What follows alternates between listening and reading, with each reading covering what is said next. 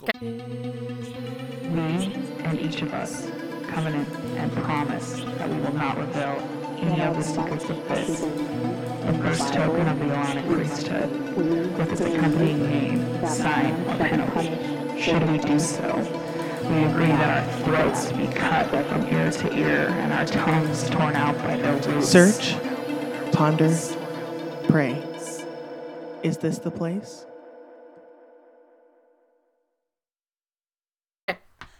Uh, good evening, brothers and sisters. This is Bobby with morning voice, and uh, this is Kendra. With morning voice, but and have with coffee. us, we have the the lovely Julie Dubois. Julia Dubois, welcome. Hi, hello.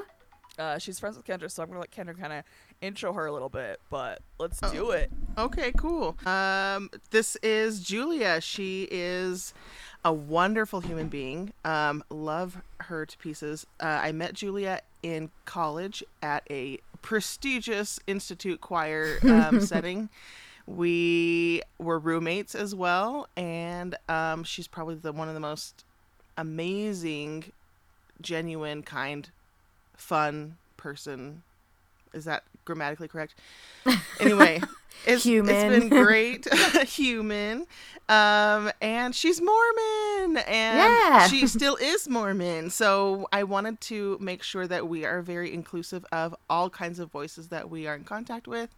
And Julia remains one of the most um, understanding, good kind of friends to have around, especially if you um, have stepped away. And she's just like, she's just great. We'll we'll get into it. Oh, you're so nice. That's so nice of you to say. Thank you. That's nice of you. In our experience together, I have enjoyed you quite a bit too. I won't lie. We've we've had a lot of fuck ups. I'm 40 minutes late.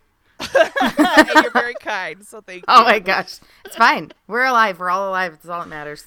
We're just grateful that your Uh, cord honey, mic that's works not a, today. That's not a good thing to say to me. I am. I am I'm glad. like, we are alive. Isn't it unfortunate? Oh shoot. I legit texted Lisa and I was like, "Did Bobby make it home t- last night?" I was like, "I don't know what's happening with her." she hasn't responded, has she? No, she's not awake. Uh, what's up, Julia? Tell us your story. Okay. Okay. So, from the beginning, so my family's In the beginning, in the beginning there was light. um, my so my dad was a convert to the church. He's the only convert in his family. So his family's Catholic. Mm-hmm. Go, you know, we I mean go to church only on Easter and Christmas Catholic, and that's great. It is what it is. But uh, I like that kind of Catholic personally. it's the best. It's, Yeah. They're the best. Um, but yeah, so that's kind of what I grew up with on the other side of being LDS because we didn't have, we didn't go to church consistently as a family, which is just what I grew up with. Um, so I didn't really know any different, but I did see other people like, I don't know, having scripture study with their family and like attending church, all sitting all together. And I was like, huh, that's not my family. Like, how weird. Um, but I did go consistently with my grandma. So Oh, um, that's cool. I do remember doing that. Um, so you went consistently to church with your grandma then? to Catholic. when I was right? with my grandma, Catholic when I was with or- her. No, or uh, LDS? LDS church. Oh, okay. Okay, cool. Because that's like kind of, I feel like that's kind of like my story too. Because like, our our family played card games, and like I didn't know that that was like not cool. Yeah. And um, the only time I was consistently going to church was when I lived with my grandma. So that's Ah. oh, we have so much in common, and I, I know. about it. I know. Yeah. So it was. She was great. I mean, she just when she when we were staying at her house, we slept over or whatever. It was like, well, I go to church on Sunday, so let's go.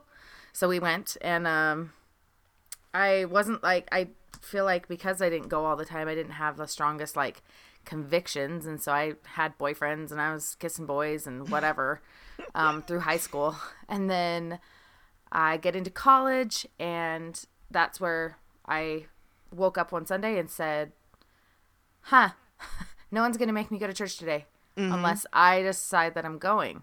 That's interesting. So, or no one's gonna like guilt trip me, I guess. Best going. ever. Yeah.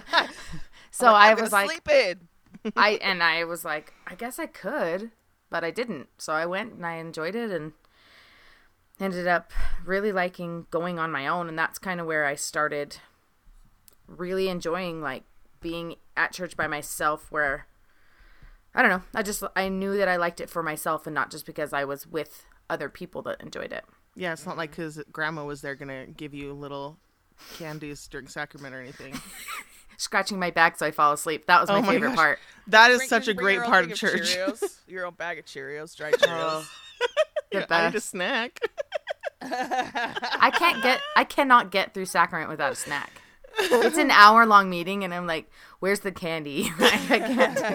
You're like, I need a Welch's fruit snack. Yeah. And I'm a 31 year old adult, and that's still a thing. So No lie, one of my favorite reminiscing stories with my friend Matt is that we just can like hear the giant bag of Skittles that one gal in our singles ward would just like and like dig around with her fingers, go ew, all sacrament meeting. Was great. I mean, like if you're gonna be do what you want in church. If you're gonna be attending and they want you there, like bring Skittles, whatever. Right, right. There was actually a lady in my one of my my singles wards who would actually bring like a giant. I'm not kid- I- is 64 ounce a thing? I don't know. It was one of those like trucker size mugs full of like Diet Pepsi, and she would sit on Sounds the front like row, Bobby. and she No, would no, no. doodle Fuck and Diet drink Diet Pepsi, Pepsi. regular Pepsi. don't don't Maybe make me it come was over there, you. Oh shoot! Yeah, No, it was I- great. She would just fun. like I- sit in the front row. Yeah. She just sat in the front row and doodled. She like drew the whole time and drank her Diet Pepsi. And I was like, good for you. Way to be here. It was great. I just have so much respect. Is it like Diet Pepsi against the word of wisdom though? Uh, no, I mean, there was a there was a prophet who was like, no, we do not drink Coke products. And then there was uh, an apostle just recently who was like, my soda beverage of choice, and kind of led to the fact that he probably drinks Diet Coke. And everyone was like, okay. Wait, so I'm confused. I'm confused. Do we or do we not? So The I do. messaging here is hard. Yeah. Well, yeah. I mean, and that's the word of wisdom's right. An entire entire other episode. But I should join us. Caffeine. for that one. I drink a lot of caffeine, and I'm trying not to because it makes me a little nutsy. But you know, we're, that's where we're at in my life. So I am here So because Spence got me a um iced caramel frappe from McDonald's at 7 a.m. What a sweet man. Anyway, At it's like you hear me 7 a.m.? crunching. Here's some diabetes, love. He was like, "Oh, you you have work at 8? I know that you cannot wake up. Here you go. I love you." Aw, he's the best. He is I'm the here. best. We do love Spencer on this podcast. I love Spencer. he's he's the best. Anyway, so that's where we were at. Um, I started going to church on my own, enjoying it, teaching Sunday school, getting a lot of callings, and just enjoying being there. And then a friend at church told me about this institute choir, is where where Kendra and I met, and um, it was so fun. So I ended up auditioning, being the very last person to audition, um, and being a part of this choir that I didn't really know much about, but it totally, one hundred percent changed my life. Mm. It's a, it was a. I really can good agree with that. Yeah, I can agree with that. Even as like a not Mormon person anymore, Yeah. we're like Mormon adjacent, but like not active, whatever. I haven't figured out my labels yet, guys. I like it. I liked I liked hearing you go through that just barely actually. Uh, I still think about that choir and uh, the lessons I learned and the people I met, and sometimes it makes me sad because I feel like I can't connect with the person I used to be, so I don't feel like I deserve to have connection with those people. But um, yeah, it's a great. It was a great experience. Probably the greatest choir experience I've ever had. So I haven't been able to sing since. So that sucks What? for me. Yeah. No way. Yeah. Um, Sing us a ditty. Here we go. I I, mean, like hear I, it. I can sing, but there's just like, um, well, it's 8 a.m. Guys, it's nine. I want to hear it. No, I mean like I'm crying. Well, I mean, what we're we're ten minutes in. That's that's that tracks. That's about right. Um, sorry to make this about me. This is Julia's episode, but uh, I want to hear you sing. uh, singing songs. I only know songs about Jesus, and it sucks that when you just don't believe in it anymore, it feels painful to sing. Totally. end. anyway, singing. Just thinking of it like taking the Lord's name in vain. I do it with ease. Um, Adele, Adele is helping a lot. Oh, Adele's killing it right now. man. yeah. So oh, take it easy um, on you. Is that what you're saying? yeah, like um, that's been a good. That's been a song that's been easy to sing and put your heart into it because it feels very. We're not doing a podcast on me or Adele, but like, um, words that you can sing and put your heart into it because like every one of us was a child and we just Yes. we made choices and we didn't you know and we've changed our minds a lot so very easy to relate to that song no wonder she's killing it so Well, I totally agree. I was actually listening to that song on the way home last night. I was driving home from Salt Lake and I was singing it thinking, man, shouldn't everyone be allowed to like say like, ah, I made some things, some choices I wasn't proud of, but yeah like and allowing people like I guess the grace to be like, but I changed, I'm different, Yeah. and like that's Yeah, but, like, okay. Isn't that like the main problem with our culture right now? Is everyone thinks they need to be perfect, and like yeah. we're changing cancel. that now. We're, we're Cancel changing it now. culture. Yeah, like if you if you did anything wrong back, like pull. I honestly hate when they pull up a tweet from like ten years ago and they're like Kevin Hart was said that said fat fag. Kendra hates when I use that word.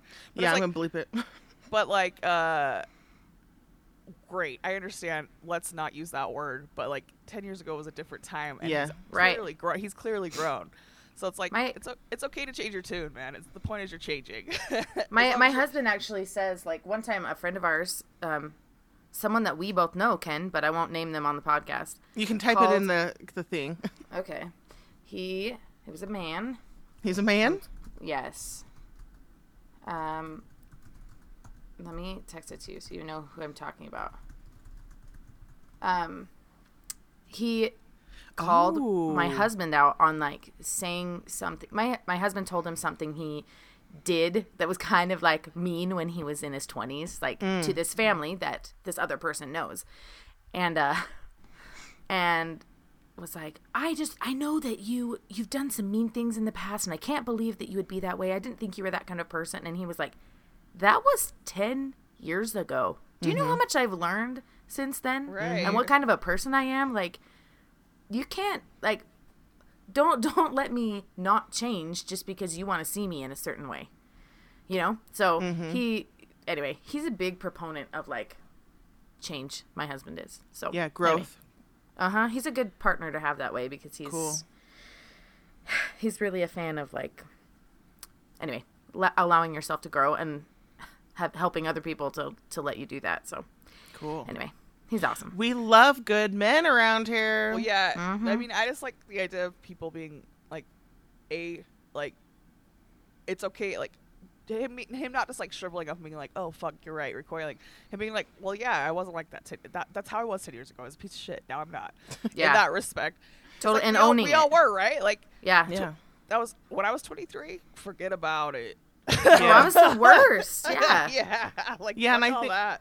I think the Adele song to me, like, is not not a plea for everyone else to go easy on me. It's more uh, a plea for myself to go easy on myself and like, uh, like just talking kind of to your inner critic and saying it's okay, we're growing, we're learning. So Yeah. definitely. Yeah. Anyway, so she's that's it's that's amazing. I love that.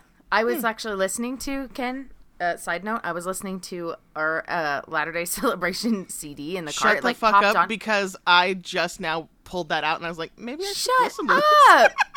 That's so funny because I, I like kind of came back into my head and when it popped up, I was like, oh, and like as I was listening to it, just a flood of memories. And I Yeah. mean, like for you, it might be not like great memories, but No, I for still me, it was good.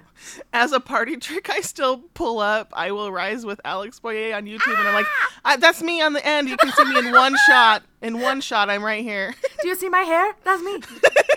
there were a, there were a lot of people who were very upset about that. We got up like at the butt crack of dawn. Bobby, do you know about this? No, tell tell the world, Julia. Good night. So we were in this music video, and and it to us Utah LDS kids, it felt very like prestigious, and it was really fun. But we we did a we did a song at this uh what was it called? Not a It was a devotional. A devotional, yeah. Ooh, we Alex should have Boye came. devotionals too. I mean, let's let's copy all go. of the church. midweek devotionals.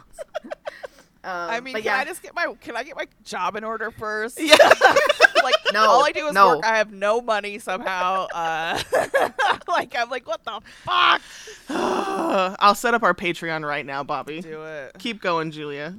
so anyway, we sing this song at a devotional, and the guy who's doing the devotional, who's it's Alex Boye. So if you're in Utah, if you've ever watched Mormon Tabernacle Choir, you know who that is. Otherwise, you do not. Anyway, uh, he was he's on like- America's Got Talent. Oh, one that's time. true. Yeah. That's, he's, he was kind of famous for a second. I don't know who, Um, this, who is this? Exactly. Alex Boye. Okay, Exactly. anyways. You don't know. You wouldn't. Yeah. know. Well, you Why said would you if have any you reason? Said if you're in Utah, if you know the Mormon Miracle Tabernacle Choir, you know who this is, and I'm like, I know both those things. I'm laying in Utah right now. I'm laying No. down in Utah right now. I'm laying down in Utah. He used to guy? be the Motab's token black person, is what it was. Like there was two of them. There, he was one of them. Token white Yes. person, you know, you mean? Oh, Mo, Mo, the actual Motown. I was like, Motown is black. Okay, sorry. Mo, No, Motab, Motab. Mormon, Like Tabernacle Mormon- Choir. okay, yeah, I was like, Motown. Okay, it's early, guys. This is not my. You think I'm? du- You think I'm dumb at night, guys? Just get ready. Get ready. Oh my gosh. So yeah, he comes, does this thing, says, I want to record that song with you guys. And so it was literally the day before my mission. Oh my God, Julie, The I day- forgot. Yeah, this was the day before my mission. We all woke up at four in the morning. I Uh-huh. met at the Institute at UVU and drove out to the Salt Flats and recorded this song called "I Will Rise" as the sun is rising. And like it was, it was really fun. It was also butt cold because it was Mm-hmm. in March and, And we were desert, yeah. freezing. It was wet. it was anyway. It was uh, it was a whole experience. But I think most of the members of the choir were like, "Okay, we're gonna be on camera," and it came out and it just like pans over everyone really fast. Yeah, And so everyone was like, "Are you are you ki- are you kidding me?" Like, I I spent my whole morning doing that. So it was really fun. It's fun to look back on, but like sometimes people will be like, "Oh, you did you did choir? You did this?" Or what about that music video you did that one time? I'm like, "Oh yeah." Yeah. Yeah, I'll show it to you. And luckily, I was a soloist, so I got like a lot more. A lot of camera Luckily, time. I was yeah. a soloist. Well, otherwise, like, well, otherwise, I'd have been so mad. I'd been like, I'm going home. It's so cold. This I'm is going back on my mission. I'm going on my mission. See you later. Uh, where'd you go on your mission, by the way? So I went to Honduras, and I was in the Guatemala MTC. So I was gone on my mission for like a total of three and a half months, and I came home early because I was like dealing with blah, all sorts of junk, like mm. intense amounts of anxiety and depression, stuff I did not know was a thing for me until I got mm. out in the middle of a almost third world country, and I was like, "Hi, like, I got problems."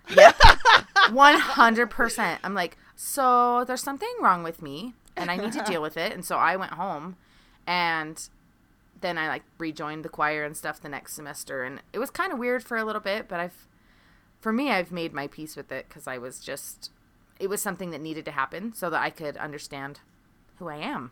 So I was hella happy with it because you became my roommate. And I was like, I know. on over, girl. Come it was great.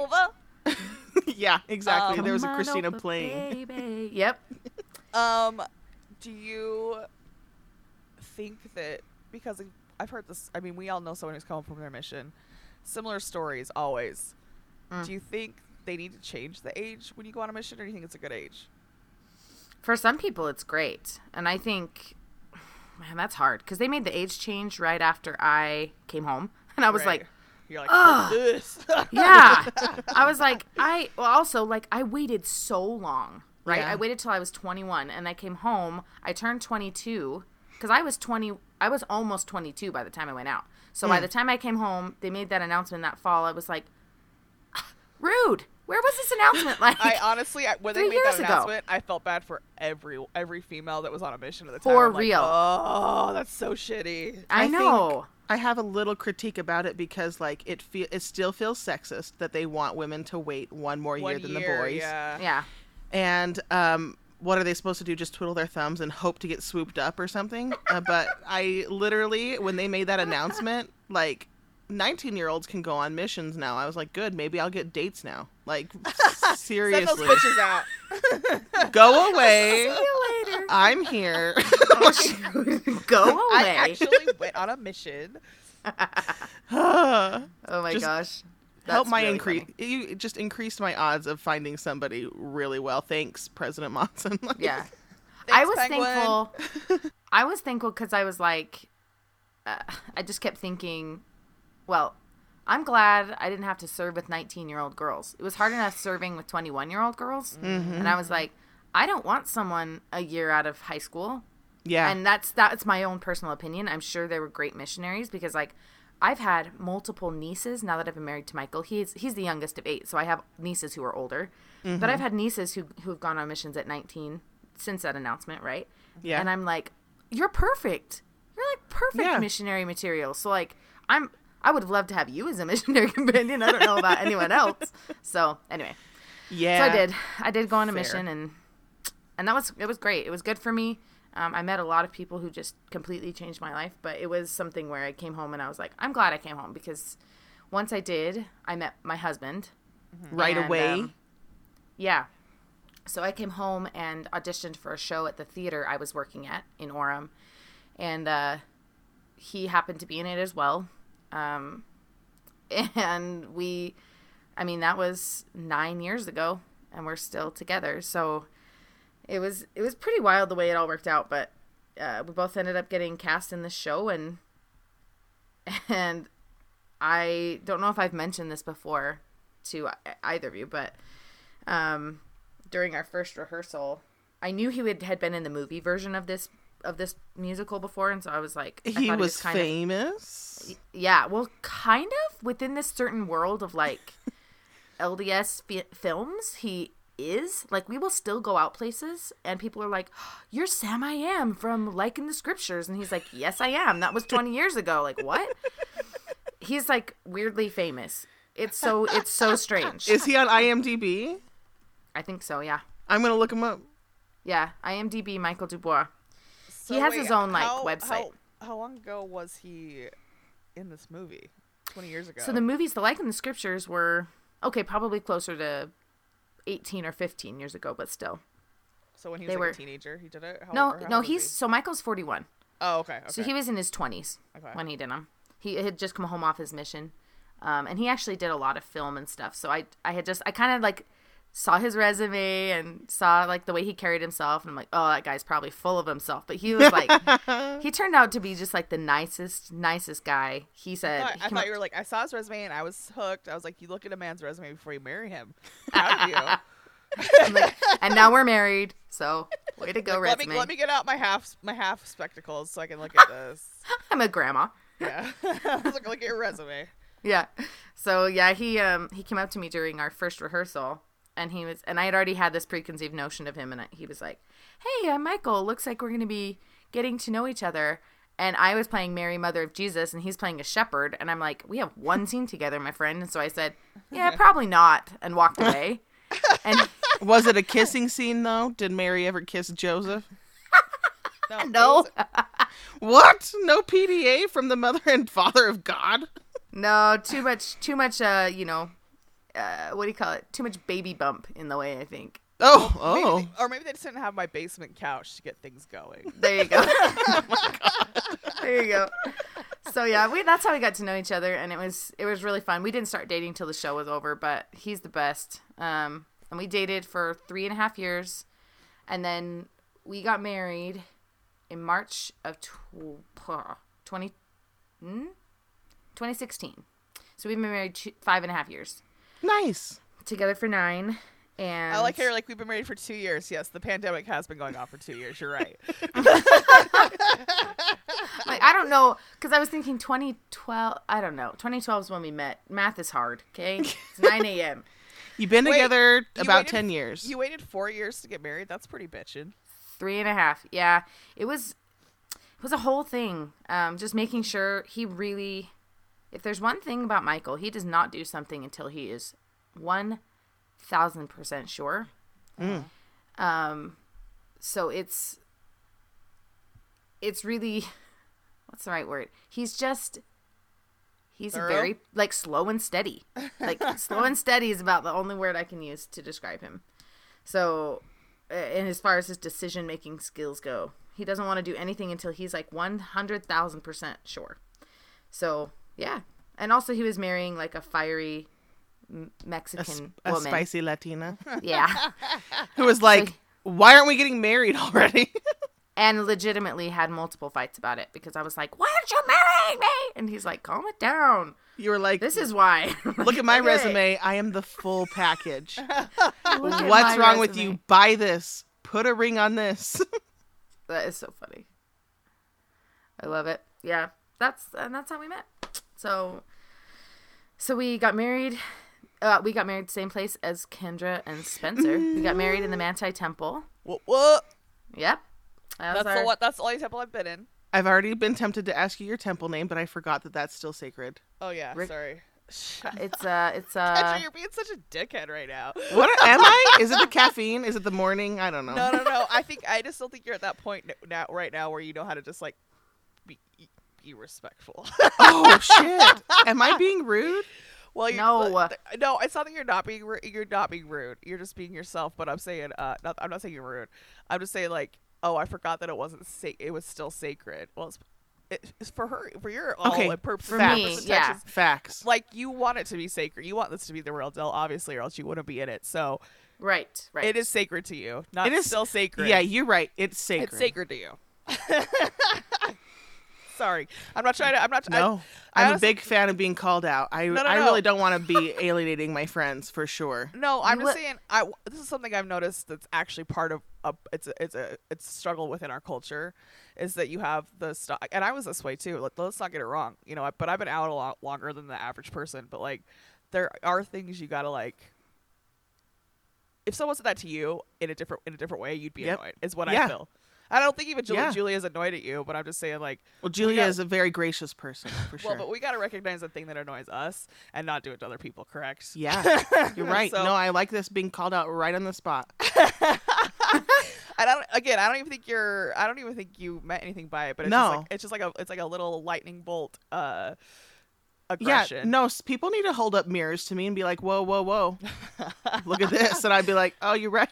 Well, and if I didn't love you, if I didn't love you dearly, I'd just be like, anyways, moving on.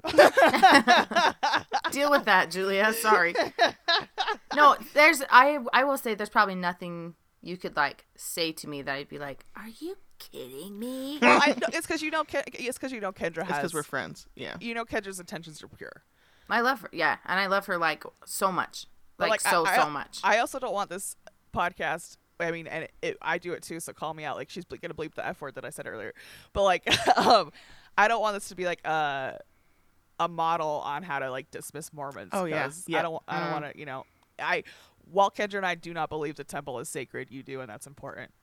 Yes. yeah, Yep. I appreciate that. I do.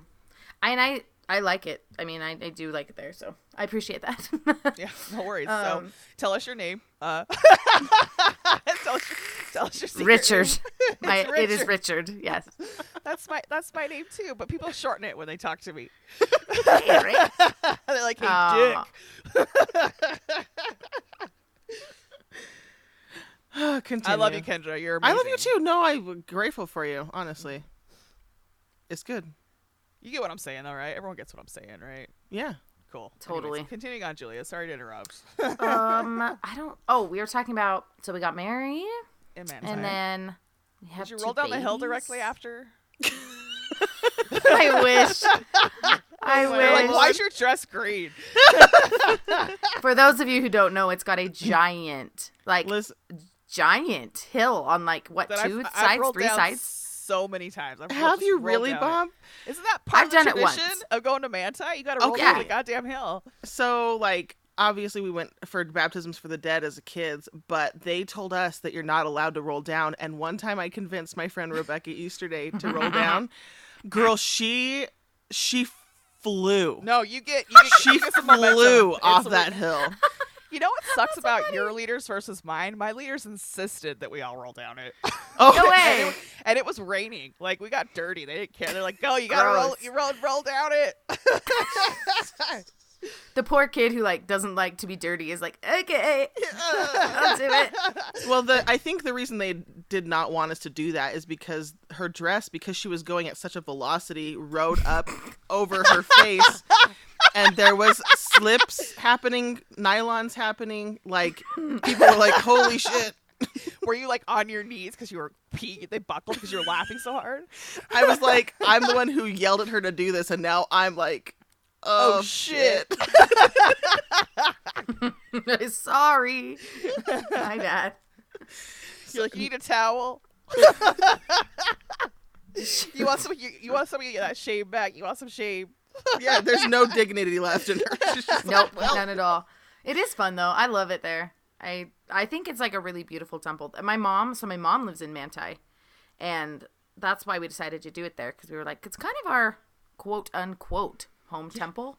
yeah, So I mean, that was yours, right? That was the one you were assigned to. yeah, Both of you were you both assigned to that temple, like Well, growing just up? the- it's the closest one to Richfield, yeah. yeah. Okay, so that's yeah, that's what I was thinking. Anyway, so I, I don't know. That's that's why we decided to do it there. We like I like I think it's pretty. So I think it's like the most unique temple.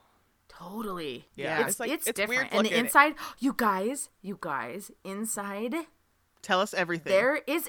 Well, have you seen the dinosaur painted inside? Yes. There's a freaking pterodactyl. Oh, Oh, yeah, oh, I n- feel like I remember that with like at the Adam and Eve scene, right? yes. Did Yeah. you in the did first you room.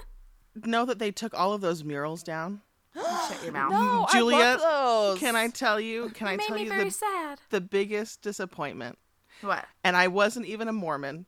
I was like definitely not like making jokes like that it's sacred. You know what I mean? I'm still in that mindset.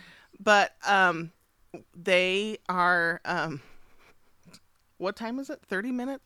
Uh they're standardizing all of the temple experiences and Yeah. so they're removing the progressive like so So they're You're making sup- it a more corporate experience. Is what yeah, yeah, it's More making it more mainstream. so they removed all of the murals, and I think it's gone. And um, Ah. they they have that Minerva Teichert, that giant um, mural in the World Room, and I was so upset that about that that That's I re so sad. You I re- weeped. I reactivated Oh. My I was like, you weeped, Ken. I did weep, and then I got pissed, and I got my pitchfork, and I reactivated my LDS account to log into the prayer roll to put Minerva Teichert's um, mural on the prayer roll of the Manti Temple.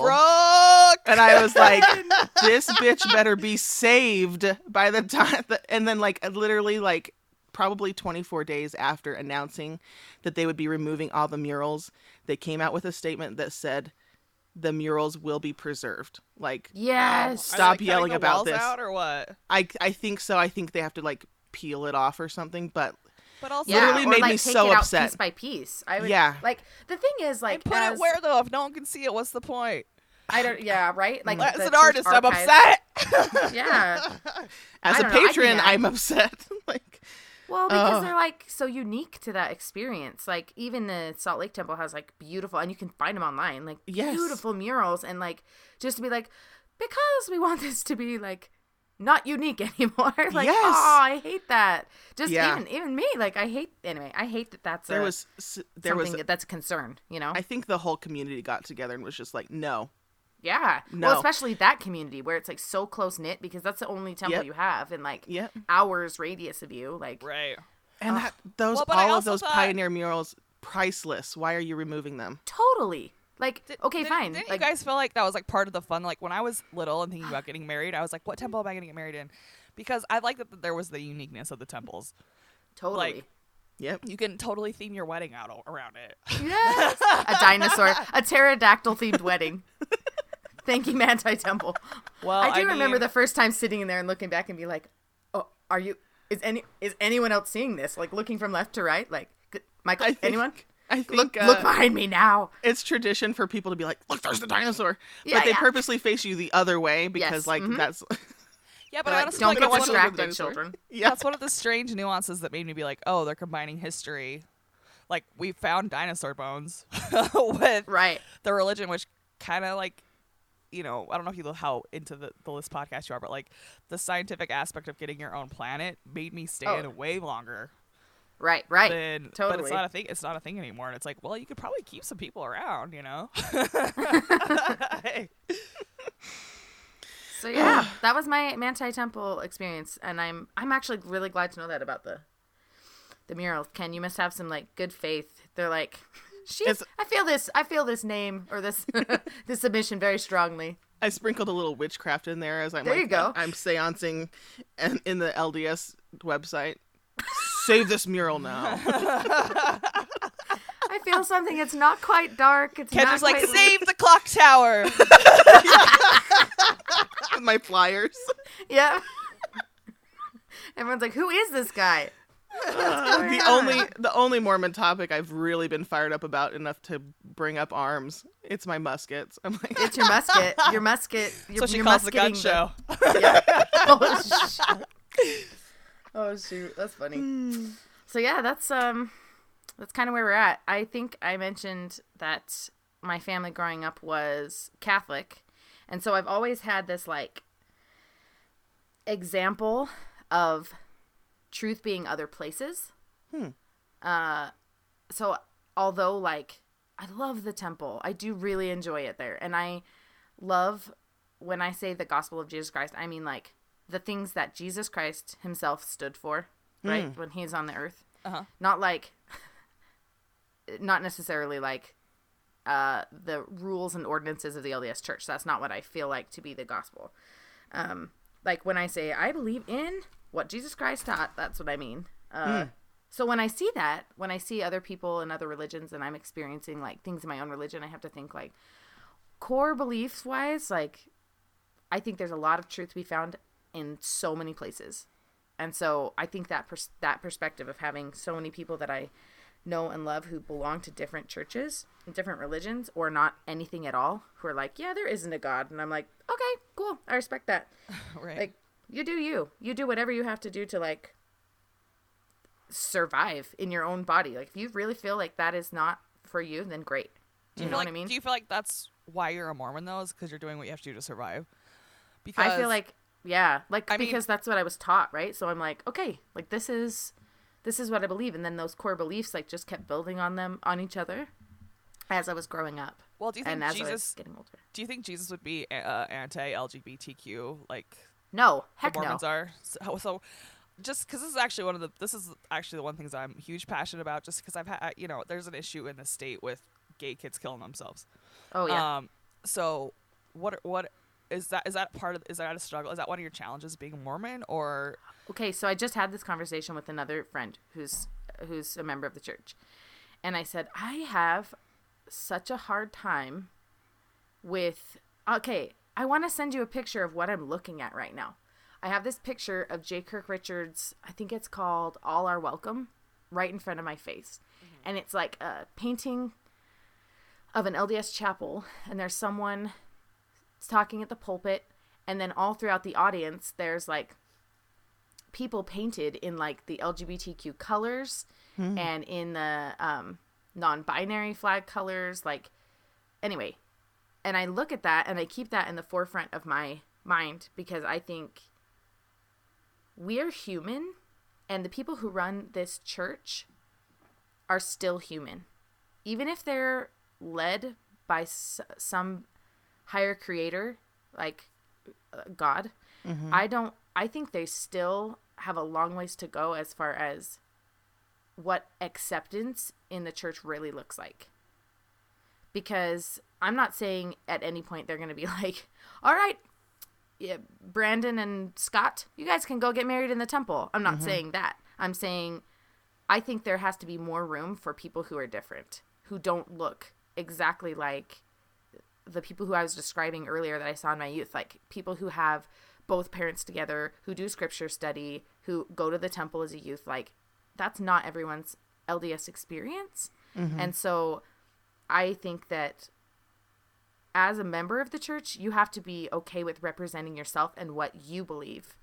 Um, n- know, and I- saying like these are the values that are given to me by my church, right? Yeah, and are yeah. things that like I appreciate number 1 and that I live by as much as I can, but like I I have to be okay with like raising my own voice and saying I don't agree with that. Like I don't agree with excluding LGBTQ members. I don't agree with like you saying that being gay, being non-binary, being being a part of the LGBTQA plus community is like a sin Yeah. because I have people in my life that I love, mm. like so much love. Like if it weren't so early, I'd probably be emotional about it and be crying because I love them so much. You're like they- morning makes me Russian. yeah. Where's my vodka? Vodka. But I want them to know, like, and I and I make sure to tell them because I have a lot of people, and when I say a lot of people, I mean like over the years, like people who've left the church and and said because they're like I don't fit here, like I don't, mm. I'm not a a puzzle piece in this puzzle, so I'm just gonna be gone, and I have to respect that because I can't say like the experience that you're having is not real. you're just not listening to the spirit, or you're just not. Um, that, that's it's damaging. That that kind of rhetoric's damaging, and I do feel like it does go on. Hopefully, it'll go out with this old generation. Right. It's it's a very um, patriarchal uh, organization as far as being led. Uh, uh, it's a gerontocracy, right? It's led by old white men, Yeah. and I have appreciated We the need, mo- changes. we need more of that in this world, as far as I'm concerned. We don't have enough white old men running things. Shut up! Don't be the worst. uh, I I do appreciate um, President Nelson and everything he's done to try to unify just groups of people. He was a I don't, I don't know if you know this. I'm sure you probably do, but he was a surgeon, a world-renowned surgeon, and so he has a good grasp Scientific on. brain, yeah. Well, you know what I always you know what I always think about when people like when the the like anti-gay thing came out. All I I always think about, and I can almost smell Wait. it in my nose. What? Keep going. I'm talking. I'm asking like when they said like kids of Was it the gay November parents policy can't be you're talking about? baptized Yeah. or Well, no, it actually started with Proposition Eight in California. Okay. oh okay so we're So- talking like way back okay Yeah. Well, and like I've whatever made my peace with it. Like I, you guys can, ev- the Mormons can do what they want. Obviously, like I'm, I because that's what I hate about most religious people is they're like you have to be like me. Well, I, no, you don't. Everyone can be who they want. But Yeah. I, I feel like uh, not most religious people. The problem that I have with religious, the, the biggest, my biggest problem with that I have with religious people, is what I'm saying. That's I, I'm not wording it right. Point is, is I remember sitting in sacrament meeting, and the guy that was reeking of cigarette smoke and shaking because he's an alcoholic, and Lord knows what he's done in his life. But everyone's always so proud of him to be there. Mm-hmm. But Yeah. some some little child who just likes the same genitals that they have, and they're they're not even thinking about it. They're just like, I have a crush on this boy. I'm a boy, and I have a crush on a boy. They're somehow horrible. sure You know what I mean? Or like, Like- uh, out, uh, ostracizing, outcast. But it's like we have this guy yeah. that's like clearly making like choices. not great I'm- yeah And I'm not even gonna say. I'm saying like being an alcoholic is, you know, it's a self medication or whatever, right? But I just think about that because, like, do you remember? Do you ever had? Did you ever have one of those people come to the come to Sacrament, where those oh kind my of my ward in denver was uh-huh. full of people like that like i'm so stoned, glad you're here and like i just needed jesus today and i'm like i'm so glad you're here right? like, and it's so like, great and I feel that like if a gay kid wants to put on their church shoes and go to Yeah. go to church, we should have the same attitude. I'm so glad you're here. You know, yeah whether wh- what whatever their orientation is. You know. Well, and that's that's a that's why I say like I feel like the responsibility is on the members to say like this is this is what I believe and this is what I'm okay with. So just recently I had a I'm I'm in the young women's uh, presidency in my ward. Good, good on you. You seem like a good. You seem like a good fit for that. I always, I loved having a good leader. You seem like you were a good leader. Well, I love I really truly love the girls and we have a really hard group of girls because at least half of them their parents are separated or divorced. A lot of them like they get left home alone a lot because their parents are just off doing whatever Kendra they and I can't do. relate to that at all. Yeah, not, Not at at all. Please You didn't have more. hard growing up lives. Started having like triggers, and I'd be like, "Nope, I'm safe now. It's okay. It's okay. It's okay, inner it's child." Okay. It's okay. Spencer's there for you. Yeah. No, I'm they're here for they're too, just Kendra. Yeah, it's okay. They just have they're dealing with things like a lot of things. And uh, one of our girls came out i wasn't at the activity but she told the other leaders and the other girls that she's bi.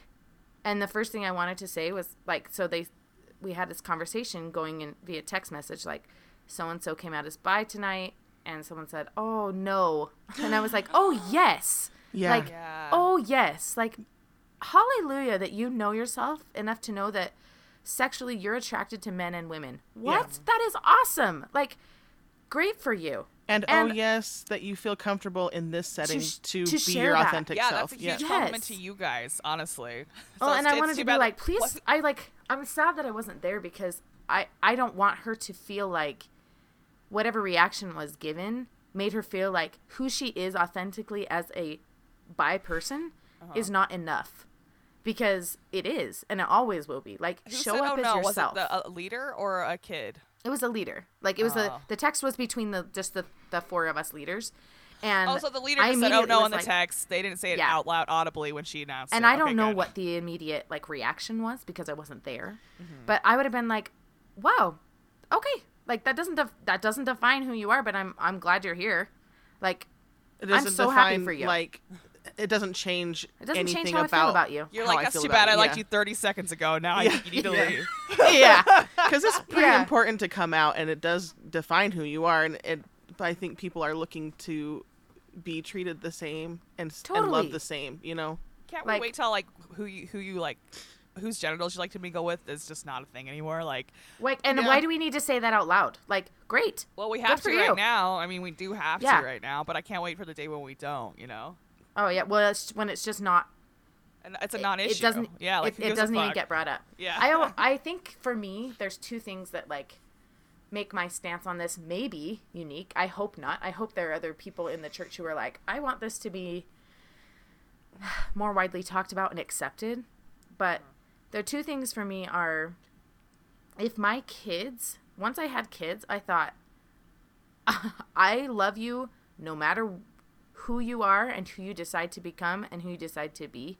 Mm-hmm. Like, and if that means you want to marry, you find someone that you love as much as I love your dad, that and that person's a man because I have two boys. Still Like, such a blessing. what what amazing love is that? Like to to be loved by someone as much as I love their dad. yeah Like you found your person, and I'm so happy for you. Well, so that's, like, te- that's a teaching matter of what- Jesus, right? Is love. It's like Jesus isn't like, here's how you love. He's just like, no, bitch, just go out there and love. Yeah, I know you're not caught up on the um, fireside episodes, but um, Brooke Burrows was our first guest, Brooke Burrows Hales, and she hey, girl. she s- says, I mean, I talk about this all the time. Something children are gifts meant to be unwrapped and not like people meant to be molded, and Molded. shaped. Yeah. And I think I think I have so much excitement and hope for the children being raised right now because they're going to be my kids' peers. That it's going it is going to be very quickly a celebration of humans instead of trying to put people in boxes.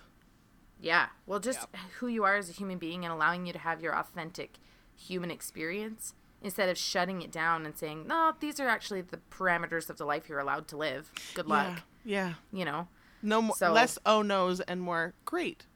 Yeah, Well, like do Yeah. you think do you think that's just some residual resentment? Because like, okay, our parents were raised by people who had like perfection was part of it, the facade was part of it, and then I feel like I mean I don't know how how old are your parents, Julia? so my dad passed away when I was 17, but he Mm-hmm. would be about 60 and my mom's 56. Okay, so my parents are like a little bit older than yours, just by a little bit, but like I feel like they were raised by because like my grandma is all about being proper and the outside looking in instead of just how she feels. Yeah. Um, she's not letting her light shine because she's just making sure the sh- the the shade on her light is the correct thing, you know. Yes. yeah. Excellent analogy on that one. That's Yep. really good. Yeah. Yep. So I'm wondering if. I mean, I think we have our parents to thank and blame for a lot of things, but I feel like they're in that weird position where they were raised by these people, and then it took them a long time to live out loud. So Totally. That's a brave thing to do. Yeah. So I mean, but I mean, I think we we as their children saw this struggle because I'm sure we all have a moment where like our parents were either going off the rails because they weren't living their their correct life or they change drastically. Like you're a human being, you should change drastically throughout your Mm-hmm. life. Hopefully you are. Uh, hopefully it's for the better. But um, I'm really, yeah, I'm really proud of these new generations coming up, and I feel like we have the influ, we're the influencers. Where it's just like, no, no, no. If you you can have shit going on, it's okay. You can you can have shit going on. It's cool. It's cool. But like and being just like, being okay with that like Mm-hmm. letting them explore their life or like she said like i think i'm bisexual okay great i'm i like does that make you happy does that make you feel like a whole person then awesome i still love you as much as i did three seconds ago right Yeah. right. My love for you is not defined by who you love Yeah. or what what Well, or if anything, turns I you love on you more because of that bravery you just Yes, showed yeah. by t- Totally. announcing to your church group that you're bisexual. Yeah, You Right? for sure. Yeah, because that's what I was thinking. Like the label is important. Like the coming out is important. It's just a signal of authenticity. It's also a cry for acceptance. Like Yeah, she could Um, have she could have been testing the waters to be like, how invested am I going to get in this if I actually am my true self and you all shun me? Like, yeah, or she feels very secure in in the group, which is great. That's a compliment to you guys that she feels very Absolutely, secure in coming out. And maybe she's, you know, like Bobby said, maybe she's testing the waters for harder challenge, more challenging um, announcements, you know, to come. So. Well okay so really this cool. is something i have been she thinking killed a about. guy. You still like her. honestly though like my relationship with people like yeah your actions if you're like killing children sure yeah we're not going to be like cool but you want to mm-hmm. be you're like you stole something from kmart let's talk about that Yeah. like i don't know what kmart they're stealing Julia, from. the reason why I did it is because they were closing and I felt like I had to, okay? Julia, it was an accident, and I thought the gum was already bought. if it's just gum you can have some of my gum okay yeah. What's going on in your life that you felt like you needed to steal this? My breath stuck.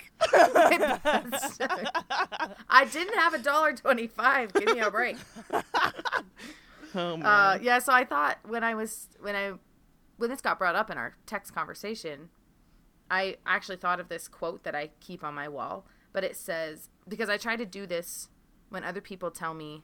So the the one thing I said earlier was you cannot tell someone else that their experience isn't valid. That was something I learned in college, and that's something I try to live by. So when someone says to me, I'm gay. I'm bisexual. Uh, you hurt me, or that hurt. Could you not do that again? Or I'm feeling sad. I can't turn around and say, No, you're not sad. No, it didn't. You're not sad. You're not gay. Oh no, you're not. I didn't- just I didn't make you well, you are." feel sorry like you shit. took it that way. Yeah. yeah. Sorry. Sorry you took it that way. Like, okay, I'm I'm sorry. Like I'm hearing what you're saying, and your experience, like what you're saying, is valid, and I I'm hearing that, and I'm responding to that instead of reacting to it. And then the other thing that it makes me think of is um, this quote by her. Her name is Sylvie Caucasian, I think is how you say it. Uh-huh. But she says, when someone comes to you with their pain, they are not asking you to decide if their pain is valid. Yeah. And I feel that's that's how it is even with their their essence, their human beingness. Like I this is who I am. I'm not asking you to tell me whether or not I can be that. I'm telling you that's why I feel like labels are so important Mm-hmm. because it gives words to what you can, you've only felt, and saying like this is me, this is who I am, like accept it or not, but this is like The other side of that coin, though, Right. is labels are damaging because we're not all going to be raw emo kids forever, but we were labeled. We were at one time. I, I never was. I just feel. I guess I was like, what's the worst thing I, people could be in high school? There. Hey, I was a little bit envious of people that could afford black hair dye and like swooped their hair and like had it stay straight and Um, So- yeah, I don't, I don't know, but I did not envy those people. I was like, Listen. get some good Jason music, you fuckers. My Chemical Romance was just their jam for like. it's just a secondhand Listen, I, serenade I owned their all first the time. album. All right, I, ear- I owned their first album. Everyone, get off me. What is happening? It was my phone. Oh, good morning. I don't know who called me, but cool. Um. Yeah. Anyway, so I. Anyway, as far as LGBTQ rights within the church go, I do have to say I do take it with a lot of salt. Not even just a grain of salt. I have to say, like, I'm You're salty really about glad it? that as what. You're salty about it? Is that what you're saying? I'm, I'm salty about it because I, I just have to remember like as although I believe that you are a, an amazing leader and most of the time and called to lead people in a way that um, really like should show Jesus Christ love, people make mistakes. Oh, so yeah, if you're for sure. thinking that this is the right way to go about like uh, acceptance, then that's not what I believe in, and I have to use my voice to stand up for that. Yeah. So there there have been multiple things that prophets previously, prophets, apostles have said, like Or Oh, prophets oh, today, don't like Jeffrey started on- Holland. Jeffrey Holland, Brigham Young. yeah. He's a racist. yes. Like he's Uh, the worst. Just a little bit, yeah. Just I a little got. I got in a fight with my mother-in-law, and I was like, "You think if he if God would call a prophet, he would make sure he was a good dude first, like Seriously, the like end." He's such I a, Brigham Young's such an asshole. he just like he said a lot of things and when you're when you are a leader, you are the mm-hmm. face of that organization. Like Yeah. Mm-hmm. as much as like yes, I am one in what uh, 8 million members of this church, whatever however many members it is. But I'm not the leader and I'm not the one speaking at general conference. I'm not the one who's You don't have the microphone. I mean, you do I don't. but like we But only I have, have four to- listeners, so it's fine. I have, and two of them are two of them are me and Kendra. Yeah. Thanks for listening, you other two people. Oh, I thought you were thanking me for listening. I'm like, thank you. thank you. Thank you for thanking me for thanking you. yeah, I just feel like you have to raise your voice because even though like that is that is what they feel like they need to say, like they're mm-hmm. being inspired to say that, for me that sometimes doesn't jive. Like and I I don't think that what you're saying whatever, I mean, and I have no specific quotes in my mind right now, but like Sure, we we can Google them. They are pre- they are a lot. Yeah. I'm sure there's a ton, right? Mm-hmm. Because people are human, and that doesn't still mean that they shouldn't be held responsible, though. Like when Elder Holland was speaking recently, and there were t- so many people offended by that, I was like, good. Like, raise your voice and say, like, as a leader of my church, I don't think you should have said that. Yeah. Like, you represent me, and that was not the way I wanted to be represented. Even though I love things that he said in the past with all my heart. His son mm-hmm. was the president of the college where Kendra and I went to school Oh, cool. and I I've learned to just love the Holland family, but like you got to be careful. You have to be careful with what you say because you're representing us all. So anyway, sorry, what were you going to say, Bobby? No, I was gonna finish my because I, I didn't know where I was going with the alcoholic sitting in the sacrament meeting thing. But I'm saying if they truly think that homosexuality is an affliction, why don't they treat the child with homosexuality like they treat the adult who has partied it up and is drunk at sacrament meeting? You mean like with there. love instead like of like acceptance, electrocuting yeah. them? Yeah, you know? yeah, that's what I'm saying. I think that is That my like big makes issue. me feel sick. Like Yeah. even just saying that, I'm like, oh, I hate that. Like, and I hate that people couldn't for a long time. Even I mean, not even within the church. Like, oh yeah, England had an entire ban on it, yeah. right? like, just couldn't be themselves. Like, couldn't authentically show up because they were so scared of showing who they were because l- would- legally they could not. well, It would mean Jeffrey Dahmer's death. Yeah. Jeffrey Dahmer's victim was bleeding in the street, and the cop was like, "You're you're gay, get out of here!" Like, like they could have stopped Jeffrey Dahmer and like within his third victim or something like that, because one of them got loose, and because they were engaging in homosexual activity, the cop didn't care, even though he was Ugh. getting he was getting Murdered. murdered by Jeffrey Dahmer. But like they they're just like, oh these.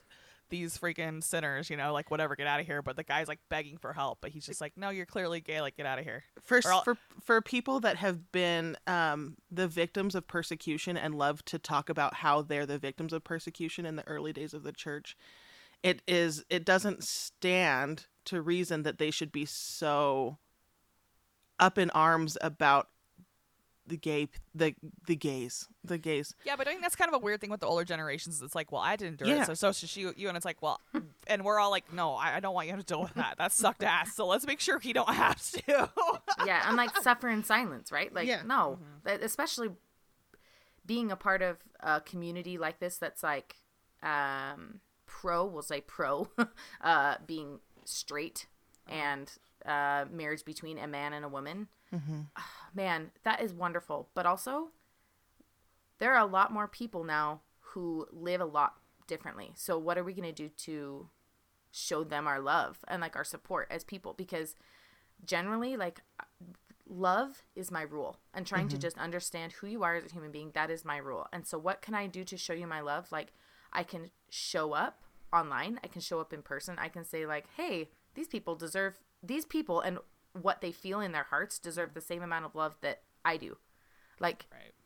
and that's that's seriously to me all that matters. And so i will ask my friends like when the black lives matter movement showed up last year to bring in another perspective i asked my friend who's black my one of my very best friends i said girl how can i show up for you? Like have i been a part of this? Am i making this hard for you? Mm-hmm. Tell me how i can show up for you because this is like very very sad to me mm-hmm. and i want to be there for you. Same thing with like friends of mine who are gay i'm like we're having this baby blessing you're invited you do not have to come but like and i understand if you're like yeah that's like that environment's hurtful for me but you're invited how can i help you like Yeah. how can i show up and be there for you so that you can like feel comfortable instead of just i don't know I feel not like that's the talking move. That's about the it. move, though. That's the move to be like, hey, look, uh, whatever, whatever. I'm a Mormon, and I'm telling you, I want you at my baby blessing, even though you're gay. So come on down around. I think that's a good message to send. You know what I mean? So Well, and just more of that. I think we need. I think we need more. I think Yeah. we need more voices to say like, yes, I'm LDS, and I. This is where I am because I want to be here. I genuinely But I feel like- understand if you don't. I genuinely feel like that's why we have eight. We we uh, we have way more than four four listeners. By the way, I was just being an asshole. But like, I think this is why this podcast resonates because Kendra and I both I feel struggle with no longer our faith, but like the fact that we have so many people in our lives who are such great people who are also Mormon. Like just because you're Mormon doesn't mean you're like that's the, that's the point. Like we love our Mormons, we love you know, and and like Mormons are kind people, and I know the majority of Mormons aren't anti-gay and like all this stuff. So it is good, like you said, stand up, have your voice heard, and be like, no, no, no, no, no, fuck, fuck Yeah. what Jeffrey Holland said. You're my friend. I don't care who you're bopping. Let's do it. you know. and I, I'm I'm excited for the day. I I've talked about this with my LGBTQIA plus friends. Um, I'm I'm looking forward to the day when you don't have to explicitly say in media, in posts, that your sexual orientation. Like I am looking forward to that day when it becomes normal. Because I have a friend who we read the same book, and multiple times throughout the book they had to keep pointing out that this character was gay. Mm-hmm. And I was like, why? Why can't he just have a crush on that man? Why? Like why? And it, it, I was having a really hard time balance, balancing that out in my brain. And my my friend who's a writer just said, honestly, I just don't think people are there yet. Yeah. And I agree. I agree with that. I agree. It, and it I was gets like, to a "But point where like it gets to a point where like um in conversations you have to just like say just so you know as coming from person fuck.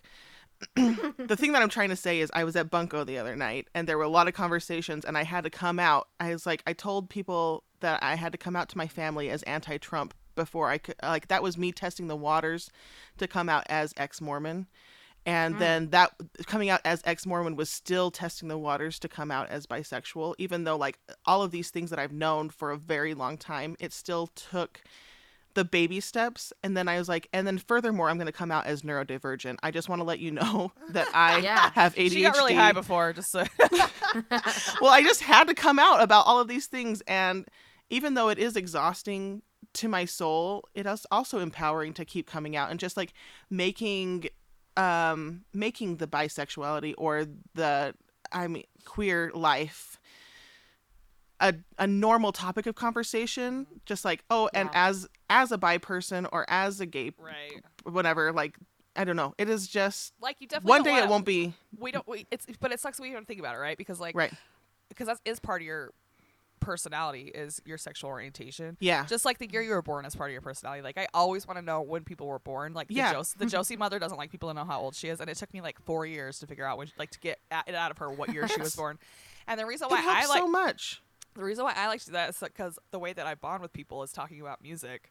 yeah And if I know what year, Yeah. year you were born, Yep. I Yep. know what you were listening to your whole childhood. Yeah. So we can just discuss it and it'll help us get closer. So like it is hard. It's like a So- always always tell me what your orientation. I don't care, but it's also like I wish we could get to the point where it didn't matter. You know, I, I think the way that it gets to be the point where it doesn't matter It's is just what you're doing, incessantly absolutely. talking about it. Yeah, so as a you. quote, as a as a labeled person, this is how I feel. And then one one day it won't be like, oh, that's that's just like, here you are. I tell people I'm an ally all the time. I like like if I can even see a uh, kind of conversations go into a dir- direction where I'm like, if I have to punch you in the head right now, I will do it. But I'm I'm just like I'm a huge ally. I love the gays. Like I love the gay community. Like whatever. And um And so, Bobby's yeah, a good one because she fights for it because she's like, leave the trans kids alone. yeah like leave them alone. Um but like I. I don't know. It's complicated. I we obviously don't have the solution yet, or else we'd have it. We we wouldn't have. Yeah. We would be diving into this for forty five minutes trying to figure it out. I want to just mention really quickly, Julia, that it's important to recognize that within the Mormon church, there is people our age pushing for a culture change. Yeah. And then, like you said, there's this gerontocracy, which is a fucking incredible word that I looked up immediately, and I'm like, that I'll this never is going, pronounce right. this is going right in my wheelhouse. I'm It's like, the Mel perfect Violet? way to Mel Violet. She said malevolent, and it was male violent. Listen today, guys. Um, uh, it is. It is. It. They are juxtaposition. This incomplete. They're they're preaching two different stories. The top is preaching we must stand for the quote Lord's teachings and fight the new culture with musket fire. That's them talking. The people in the actual church community are saying sorry, fuck that noise. Please come. We love you. Like there are there are gay people trying to go to church and trying to be accepted, and then the gerontocracy at the top excommunicating them, making sure that their voices are silent. They're not allowed to participate in prayer or sacrament or teaching. So it's like they while the culture is screaming one thing and saying this is the church that we want to build, the top is saying no. Yeah. And that's why I say, like, you have, as a member, if, if you're really feeling strongly, like, raise your voice up. Well, Like, and, you, and, and- Kendra, you're like, and I don't- they're just saying, sorry, go ahead. meet Christ, uh, do Christ teaching, meet it with musket fire, and, and I think the younger generation's like, yeah, you're right, let's be like Christ. yeah, let's do it. Yeah. You guys aren't really, but like, let's do it. Jesus hung out with hookers, man. Like, he don't give a fuck. He's like, come one, uh, come one, come all. Have you guys, this is, like, off topic, but have you seen The Chosen? No.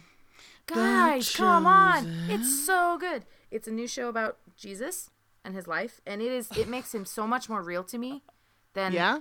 any church talk I've You're ever like, sat hey, through. atheist, uh, have you watched that show about Jesus? It's so No, I good. haven't. Go go. No, Bobby, you should. You should just try it. Just try one episode. The What- first episode I on? sat What's through and I was on? like, "What am I watching?" Uh, so they have their own app, but Okay, I- I'll send I'm it to you. out. I'm It's, out. it's Okay, great. the first image, listen. The first image of this person, I'm assuming it's Jesus, not a white man. Oh, that's Nope. good. So, already a bonus point here. It's it's a Cool. good it's a good like starting point to say like, this is who he actually really was as a person, as a human being. Cool. and being able to follow that like i i do think um growing up i couldn't connect with jesus christ as much as i feel like i should have quote unquote um i say quote unquote a lot but um i feel like i, I couldn't connect with him because he was um his his godlike qualities were so apparent he died to save you Yeah. he bled at every pore and i'm like uh, thank thank you so much. Like I don't know how to connect with that, and so having grown in what I know and understand, and growing as a human being, and understanding him more and his like humanistic qualities, mm-hmm. and who he really could have been as a person. That this show has actually been really good for me because it's shown me like that is the kind of person I want to be. I want to follow the the humanistic Jesus Christ, the one who hmm. who followed, you know, Mary into deep dark places when she was super lost and brought her out, mm-hmm. and not just like waited for her to come out. Hmm. Right. I want to be that with for her, other people. yeah. Yeah. So I feel like that's how as Jesus. cheesy I- as that sounds, No, no, no, like, that's that's, actually- how I feel. I like how you're because I feel like that's how Jesus was kind of intro to me as a kid, and I, I always I've always loved Jesus. Like if Jesus is real, Um, I don't know. I think if Jesus, even if, it just just even as like a historical human being figure, a kind person, I, that's awesome. I hope there. I hope Jesus existed on this earth. Like I really do hope that because, and I do like the fact that like he had to like, you know, his he had an absent father and he had this big this big plan. Like he knew, but it's like that. That's hard, and I do feel like there's plenty. I feel like there's plenty of it even in the Bible about like his struggles, right, of being the Yeah. savior. So I feel like that's a cool like because it's like yeah, I mean. You don't have to. You don't. You're not fully always fully dressed without a smile. I don't think Jesus was always stoked, you know. but he was like, "But I have love for people, so let's go do the damn thing." Yeah. I completely agree. I'm there with you. So we should that's- have like a, a campaign of like make Jesus relatable again or something. Like Make make Jesus- Jesus Jesus again. Yeah. MJ J A. Make Jesus Jesus again. like it's like the WWJD for Yeah, Make- yeah, yeah. Make Jesus that please- Christian again or something. There you go. Nice again? No, I don't know. I don't know. Make You Jesus need to Middle make Eastern bumper again for Christ's stickers. sake. All of your like li- listeners can buy a bumper sticker, and then at the bottom it can say, "Is this the place?" Yeah. Love the merch idea. Yes. I want a percentage, thank you. My tithing cut, please. we'll just 10%. let you order let you make them and they can order off your Etsy. Oh shoot. Okay, that's a good idea. That's good. Okay. Yeah. Oh yeah. So that's kind of where I'm at as far as just being a general uh, member, general member of the church. Um, I do. I will say I've had multiple people, including my mom, leave the church that I'm close to, and That really surprised me when you told me that at first. I was like, "What? Wow." yeah, and and I think it was surprising for her too, because she's she What grew up in the church. Uh, multiple things. She, so she lives in Manti, like I said, small town, and That'll do the it. small, t- yeah, yeah, right. The small town vibes of like, not just not fitting in, Mm-hmm. having a place to be. She, uh, She's She a didn't like she- transplant. Yep. Totally. Yeah. So she lived in Orem for her whole life. When she got my grandma's um, uh, some money after my grandma passed away, she bought a home there because it's Affordable. real cheap. Yeah. Well, and it's uh, also beautiful. Manti's a gorgeous town. Totally. And it Well, seems it up- seems picturesque too. But like uh, from coming from a small town, I was even like, par- I- and I moved to my grandparents when I was 14, and I was related to a third of the town, if not more, and I still got shunned because I wasn't from there. I was like, the fuck, like Yes, you guys, you yes. guys know I'm your cousin. Like what? But like, yeah, no, it's it's small town dynamic is very strange. And it, I think that was just hard for her because she was from Mount Pleasant, which is just down the road. Like, but it somehow she just didn't like assimilate as well as she had hoped, and so that was hard for her. Like not getting along with like the leaders in her ward, and then she had she had questions about things that Joseph Smith did, said, was, and that was really hard for her. That was like a deal breaker for her. She served in the temple, in the Manti mm. temple, mm. and she still was like, This isn't enough to keep me here. I want to really be in love with what I believe, and I'm not. And um, she she told me like I've felt things, I've been inspired. I like almost like I felt the spirit telling me all of these different things, and I can't ignore them. I feel like God is telling me to leave, and I need to do it. And I just told her, I'm so glad. Like I'm so glad you're listening to that. Yeah. Like, oh my god. who would you be if you weren't listening to yourself? And I've had other pe- friends too, like say, I, uh, one of my very best friends came to me during a lunch and she said, "I need to tell you something," and I'm like, "Okay, like what is going on?" Like it's I a tumor. Yeah, are you dying? Yeah, that's a real just- that's a real fear in our age Yeah, group because people are is. dying of cancer. So she came to me and was just like, uh, "My husband and I have decided to no longer like be affiliated with the church. They've since left," and I was like, "Okay." Like I still feel like it's a place for me, but if it's not the place for you, that's okay. Like I still love you like so much. And mm-hmm. multiple people since then have and I think that's been given me good practice to be like I love you so much and that's okay. Like your decision is okay with me and mm-hmm. it doesn't need to be okay with me because it's okay with you. So you don't need my approval to leave the church. Like, thank you for trusting me with that. I love you. Yeah, but you're a But, person that people want to keep in their life. Like, uh, this is going to be my new journey, but like, I need, I, I really want your acceptance and love Isn't that moving the forward. best? Yeah. So I'm glad like- that you give it to him. I also feel like there's for sure instances where someone came out as gay and they immediately got shunned from their family. I think nine Yep. times out of nine times out of ten, even if someone's like anti-gay, if they have a gay child, they'll come around. Um, Mm, it, yeah. it takes it's a it's a hard road, obviously. It's But, one like- of the reasons why I came out because I was like, I'm tired of hearing all this anti-gay shit. Like, please, you're talking about me. Yeah, yeah. Like, well, you're stop. talking about people, and it's like it's it's just such a weird thing to just like. It's a weird hill to die on, but at least you're dead, right? Uh, like the anti-gay thing, I don't get it. I don't get it.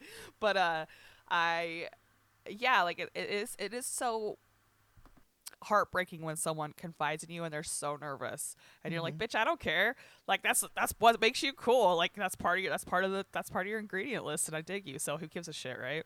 I mm-hmm. love it. It's part of your ingredient list. That's what you're made of. That's A lot of chef talk over Yeah, here. Yeah, sorry, I've been in the industry for 20 years. I apologize. I like it. yeah, it's it's been a it's been really interesting, but also like like I've had to express, like I can't tell you how many times over and over. I have so many people who I know are have left the church. who I know that that have left the church, and um, I just had that I have that conversation, and I, they they often say, like, so why do you stay? And I'm like, because this is where I feel this is where I feel like I need to be, just like you feel like you don't need to want to, to be here anymore. And like they're like, and I respect that, and I say, and I respect that, and I love you. like, have you had just- any, have you had anyone shun you because you stayed in the church like on the you know because we talk a lot about being shunned for leaving but do you get shunned for staying? No. And even I thought I thought my mom would like, cause she at first she said, here's some, here's some literature, like here's some things that I learned. Um, here are some scriptures that directly contradict things that the church does or says. And and i said like thank you. I read them. I still want to stay. Right. Like and i expected her to be like why I think, Yeah. you're, I think you're a new age. I think you're a new age pioneer, man. Because I every time we have these Mormon episodes, I'm always worried that I'm just gonna have to hear someone drone on about how they know this church is true and they love heaven, their heavenly Father, and all this shit. And with the Mormons, the Mormons we've had on, you guys are like, no, I'm kind of making it my own thing. And or you're and like Jordan was like that, and you're like, I'm, I do my own thing, and also I'm a voice to say, hey, no, yeah. Which is great. because there's not enough. There's just not enough. And the Mm-hmm. and it needs to be more commonplace. That's just my opinion. Like that you you go to church to learn more about what's important to you. And what's important to me is like i said like jesus christ and what he taught. Right. so. It just feels threatening to be that voice because like part of my um i'm sure you've heard this terminology before but my shelf cracking was the kate kelly voice and the john dehlin voice where they wanted to stay. They wanted to Fix it. fix it or be heard and they mm-hmm. said no and your voice is cut off and your salvation's terminated. And it's like fuck that's really scary to be in a position where you you feel passionately enough and you have a lot of people behind you and they say no like sam young wanting to protect children from sexual molestation in bishop's interviews Yeah. saying protect our children and they're like okay, what's your name? Okay, we're gonna erase you from the t- like your salvation's gone. Like no, no more. It's like people want to stay and make change. It's important that you stay and make change.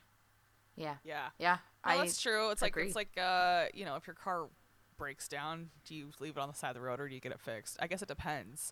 In my in my thing, my car's totaled, so I'm like, I'm gonna get a new car. But for people who are just like, oh, my fat tire's flat, like, yeah, I mean, but I and I think that is cool. Like, I don't want to ever be a part of a religion again, but it would be very amazing to see the church do some reform and you know have have its members be like, which again, members our age are pretty much like you guys. You guys are all pretty similar, where you're just like, this is the church that I love. This is how I want to see it going. I have the, you know, you guys. None. I I don't think we've we haven't had an, an anti-gay Mormon on the podcast yet. I don't think we ever will. But um, our generation's just different, I guess, right? yeah Yeah. and, and the way that we are being raised uh, like Ken, you posted something recently on your Instagram stories talking about just like the cycle ends now. It's it ends with me, and you have to you have to be the one to stand up and be like, we're not doing that anymore. Mm-hmm. Because if you don't stop it, who's gonna stop it? If you're not, if you with all of your experience and all of your knowledge and your feelings, yeah, it's God just damn it's- I always say if this podcast turns me back into a Mormon, I'm going to be so Yeah. because, like, you can like, come to church with me. I'm like, I could go to church and be really noisy. I could have my voice really heard. I think that's why we joke that we're making a ward of "Is this the place?" Like this is the "Is this the place?" ward. We have a bishop, Braden His name's Bagley. Thanks for listening. Still, we've got now we Oh, have by the way, women's congrats president. to Tanner. Did we already congratulate him yet? He won city council. oh yeah, congrats, Tanny. And he, thank, he thanked us both. He's like, I think your podcast helped a lot. I'm like, bitch, shut up, but okay. So we've got a whole ward going on, and we're gonna do a. We're really gonna do like a live fireside. Julia, you have to come be our young women's president there. So yes, Yes, please. oh my gosh, that would be amazing. I I just yeah, I I love I love Jesus. I love love. I love people being authentically themselves. I'm I'm a big fan of people being kind, and I'm here to try to help that make that happen. So that's that is my story, That's, like and I'm sticking to it. I, I mean, it's a good story to stick to. Honestly, there's I don't feel any dick moves going on at all. so I'm being totally serious. Like it is so re- it is very refreshing to be like, this is why I haven't like this is why I'm not like anti-Mormon is because I'm not anti you at all, Julia. I think you're great. yeah, And, Oh, and you're part of your part of your ingredient list is that you're Mormon. So I guess I can't be anti-Mormon if I'm not anti you, right? and part of Yeah, that's true. like honestly, part of our ingredient list is Mormon, right? Absolutely. Bobby just made Tommy Sambazo the most Mormon meal. It was Delicious. incredible. It was incredible. was it? a Tell her, pot Bobby. roast and uh, funeral potatoes. Hello. Oh. With a gin and tonic. There was no Jello. I'm sad about the Jello. I honestly thought about it, but I was just like, gelatin freaks me out because I know a lot more about it than the average person. because I, yeah, I'm uh-huh. a culinary person. So, so gross. I mean, it's horse hoofs. It's the same shit that glue's made out of. Like, it's Ugh. it's edible, but it's also like, ugh, like it just freaks me out. So, Yeah. Yeah. Let's not. I don't care. I'm gonna still request it every time I'm in the hospital. I'm like, "F- well, put and, this uh, Jello on this tray, man. honestly, gummy bears are just pretty much gelatin, and I eat those like it's my job. So it's like, I don't know why. It's Why you have an issue with it in some forms. yeah, but I, I it don't know. must be the Mormon in you. It must be well, no, and I, I think that's about like, this like no. gelatin sheets. Like I just know like you have to know to be a baker, you have to know a lot about Mm-hmm. gelatin, and I don't. It just freaks. It freaks me out. I've dealt with gelatin in all forms and every. Ugh. ugh. Anyways. Point being, we're all Mormon. We're all invested. It's it's in all of us, so we all should care. Yeah. Amen. That I mean that really is true and whatever. It's part. It definitely is part of our culture, and I think we're all pretty kind people. But I have been maybe I am I have been very disappointed in the stances that have been made, you know, by the higher ups. It's just it's depressing because it's just like, come on, man, mm-hmm. like come on. Get with the times, bro. Old bro. I, I hope I hope we'll see some real change with with artists, with Yeah. people of color within the church, from women within the church, from people who identify as something other than The binary. cis man or woman. like Mhm. I, I hope we'll see change coming from those people in the next like 20 like, years? What do you I, think? I hope a year. I hope two years. Like I hope it comes fast because I think it's necessary now. well, I think And the so I just I hope it happens soon. I think the pandemic is accelerating it for sure. Sure, it's yeah. accelerating a lot of things and it's great. Yep. Um, don't you do you think uh do you think they're making it so you, you have to draw a line in the sand like because they're drawing a line in the sand so you're like nope this is where actually where the line is and if you want to For stand myself, yes. no but I mean, like, make I mean that for known. I mean for the the members as a whole I hope so. But I hope it's I hope it comes across like from the members, right? Like Yeah. not saying like okay. I I hope it's more people like me who say let's rise up together. Not even individually. Like you're saying like I hope it's a big big movement where we all say like actually you are welcome here.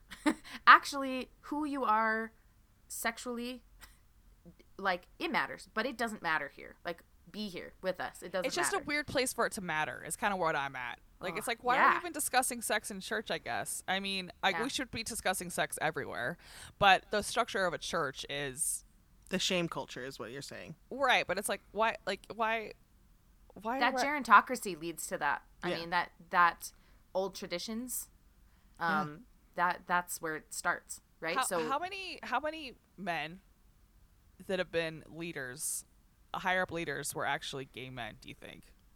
oh, there's God. gotta be a or at percentage, least, right? or at least had like sexual um, orientation that way. Probably yeah, a lot. yeah. I'm not saying practicing. I'm just saying they're a gay dude, but they're you know they have eight kids and a wife, and they also use their power as a leader to be like, well, I had to live this way. It's not I, if I can do it, anyone can do it. So do it. You know, Mm, like that attitude that yeah. that like needs to go away immediately. I don't know. I just i hope that when they meet their creator when they meet their savior they can be honest about who they are. Because i mean i'm not saying it Well, if they're for not, sure happened but like Jesus come on. knows, and they'll be like, um, until you can be honest with me, you need to go sit in your room. Like, but that's what matters right? Like he knows your heart. He knows who you are. So as long as he knows and you know that he knows then you do you I think because it's, he knows it's just such a a dumb good thing to care about. Like for real, across the board, why does anyone give a fuck what someone's sexual orientation is? Like, why? Unless you're trying to date them. But like, does being a does does who you're married to change the way you like govern a city? I mean, know. obviously I- yes, but I don't think it has to do with anything. I think it has, think it has to do with personality, not orientation. I don't know. It's just so Yeah. it, dri- it drives me crazy. I just don't get it. It's just like, wh- why? Why do you care? Like, why do you care, people? Stop caring. again back to that like why why do we have to announce this like why do i have to why does this character in this book have to announce that they're gay and why do you have to do that over and over and over i just want you to be who you are and be here with me like even if that's like as far as church goes as far as just being my friend come over to my house for dinner but in the past this gerontocratal idea of how things should be run has just it's just ideas that need changing and need fixing. So you think we could ever elect a prophet that's like our age? Maybe not Oh. in not in forty years. You know what I mean? wouldn't that be wild? I mean, that would be great. Is there an age? Is there an age? Uh, whatever. No, but um, the way that it's structured is the your seniority in the um Form of the apostleship. twelve apostles. Mm-hmm. Yeah. That's what then you're in it dictates until you who's- die, right? Like no one ever gets Yeah. removed, do they? No, not yet. Uh, There have been um, excommunicated apostles, but usually everybody's flying right with the um, the rules That was a while ago. Like yeah. that was I want to say like six- 60s, 70s. What mhm, if they before do? the 1980s. I don't know. I haven't looked into it enough to know. Oh, I'm gonna have to look into that later. I'm going to tell you the ages of the prophets, um, top to bottom. Number one, Joseph Smith, 38. Okay, then next, 76. Brigham Young. I can tell you all the prophets. Go. 76. Joseph Smith. Brigham Okay. Young. Okay, start over. Okay, Joseph Smith. 38, Brigham Young. 76, John Taylor. 78, Wilford Woodruff. 91, Lorenzo Snow. 87, Joseph F. Smith. 80, Heber J. Grant. 88, George Albert Smith. 81, uh, David O. McKay. 96, oh, by my Joseph God. Fielding Smith. 95, Harold B. Lee. 74, Spencer W. Kimball. 90, Ezra Taft Benson. 94, Howard W. Hunter. 87, Gordon B. Hinckley. 97, Gordon. Thomas S. Monson. 90, And Russell M. Nelson. 97. Oh my God. This Man, means that's- this means the prime age of these people when they were growing up and learning like their nine- ideology yeah. was like 70 years prior to them leading the church and being the Yeah. government. Yep. Well, it's also That's- like think about how much has changed, and if you're already raised Mormon and like kind of in a sheltered lifestyle, which it is just is what it is. Like I'm not even saying it's a bad thing. Like a, a certain naivety, like, and then you're also 90 years old. like how mm-hmm. much has the world changed, man? Yeah, let's elect people. No, this is apostate talk. This is like gonna get you fired from the church for sure. Like o- organizing a coup against the prophet and saying, Oh "No, this is my prophet." I love, I love the prophet. Not my profit. Not my hashtag. Hashtag No. not definitely not my profit. By the way, I Ezra Ta- Ezra Taft Benson is like the coolest name on the planet. I've always loved that name. Yeah, he's pretty awesome. I don't remember. I can't. I can't say whether he is or not. I just know I've always liked his name. he he's a Leo, to- so I mean, you might like that. I have to give a shout out to my, You're the only Leo I like. My primary my primary teachers growing up. That's the only reason I know all those prophets' names from the from the from the primary song. I know all of them, and I will. Yeah. They will forever be in my brain. I know I was too. actually. I was actually super impressed. I well, I was like singing the song in my head. David, Well, I was singing. oh, I was singing the state song while you were doing it. Yep, we know that song. I know that song too. It's good. Still. I'm like, can I do this? Let's see. Let's go. You. you but how did just- how do they? s- So it goes. Then Harold B. Lee Spencer, W. Kimball, Ezra Taft Benson, Howard W. Howard. Hunter, Hunter. Jeremy B. Hinckley, Thomas S. Monson. Is that what they're gonna do for the rest of the song? I think they did. So they did. So they, uh, Ezra Taft Benson, Howard W. Hunter, Gordon B. Hinckley. Gordon B. Hinckley, Thomas S. Monson leads the way, and that's how it was with him. But I don't know because So it's I've like, been in primary since. oh yeah. Russell and Nelson. So They'll I just don't go know. Russell M. Nelson, Dallin H. Oaks, Henry B. Eyring, like It'll never Jeffrey stop. R. Holland. They'll have to just start adding like a new like phrase of music in there. Yes. because They need to rewrite that like, song a little bit. everyone keeps dying. well, it's because you elect them when they're 97 years old. There you Oh, go. man. What do you think? That, how was how old was Gordon B when he died? 97. Oh, that's when they. This is when they died. Then. Yeah, this is how how old they were, and uh, Gordon was prophet for 12 years, 10 months. Wow. Honestly- he was my prophet. Yep. He- for 12 years, yeah, he was he was my prophet too. Like I, I loved him. I, he honestly kept me in for a minute because I was like, he's so cute. Longest But- longest running uh, prophet was where are you, Heber? Heber J. Grant, 26 years, five Ooh, months. Yeah, what? Shit. and then David O. McKay, 18 years. That's why everybody's named McKay. Uh, I don't like that. Spencer name. W. That's your Kimball, kid's name, I'm 11 sorry. years. Yep. Um, So no, uh, but don't you think that we can make a good argument that the good age to do it is in your late 30s because that's when Joe Smith did it. we can. But like we're we we follow. have to We could follow the prophet. follow the prophet. he knows the way. He knows the way. Well, tell me, tell me more, Julia. Like, okay, so first of all, you're t- sending me some names of choir people. So I think we should all make a progmo, postmo choir. That would be great. Yeah. Would love to sing okay. again, but not Jesus songs. Okay, I like it. I mean, What What's your favorite song we sing? Let's sing that. oh Lord. Well, uh, just there were so many powerful. Um, don't make me cry.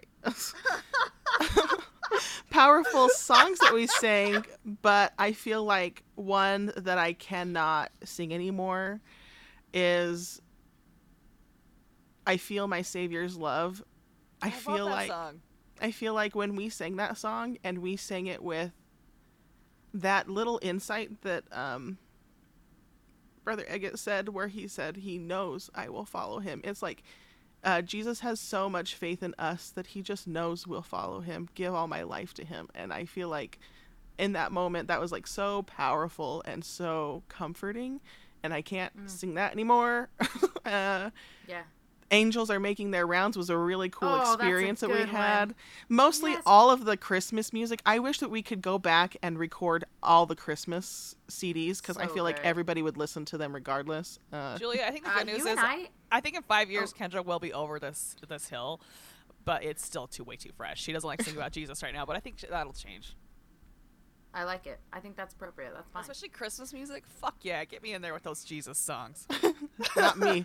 I'm always like, turn this off when it's Mary. Did you know? I'm like, Ugh, like off. Silent Night. Are you out of here? Out of your mind? The Christmas Silent Christ- Night's fine because it's like German. It's like old world. Because it's German.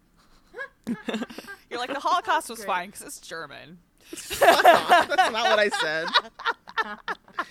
I do Sorry, you know remember. I have, I have specific memories because Kendra, Kendra. Why did I just call you Kendra? Ken and I were both altos, and so we would stand by each other a lot, like Yeah. in class too. But I and hold memories of hands and be. Yeah, heart sisters. Like, It was fun. It was a good time. Like we we sang together. We sang "Angels Are Making Their Rounds" like next to each other a lot. Mhm. So it was fun.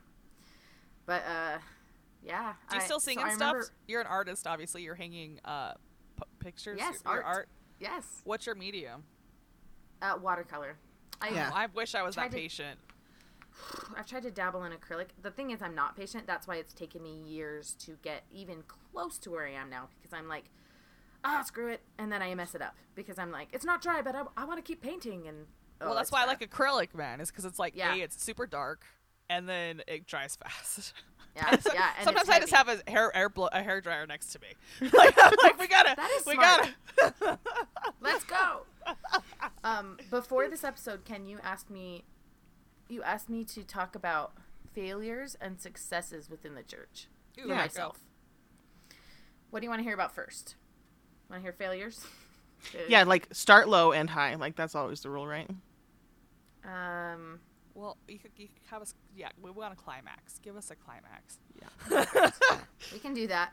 I uh I do remember some low points in college where I had a like oh so I ooh okay Er- most everyone who I know knows this story. I um got high on accident. I, I didn't thought you were. Gonna, I thought you were saying on ecstasy. I was like, go on. No. Yeah, no, I like my jaw dropped. I got high on marijuana on accident because did I didn't know. I didn't know you could get secondhand high. I legitimately didn't know. I'm like so naive. You're just like Um, you do you, baby girl, and they're like, that's fine. I'm pretty sure if you smelled my Yeah. hair, if you smelled my scalp, you could get high. Yeah, there's this guy I had a big crush on in my ward who Mm? was like, "I'm going to hang out with some friends and we're gonna hotbox," and I was like, "Well, maybe you shouldn't drive home. Like, let me drive you home or something."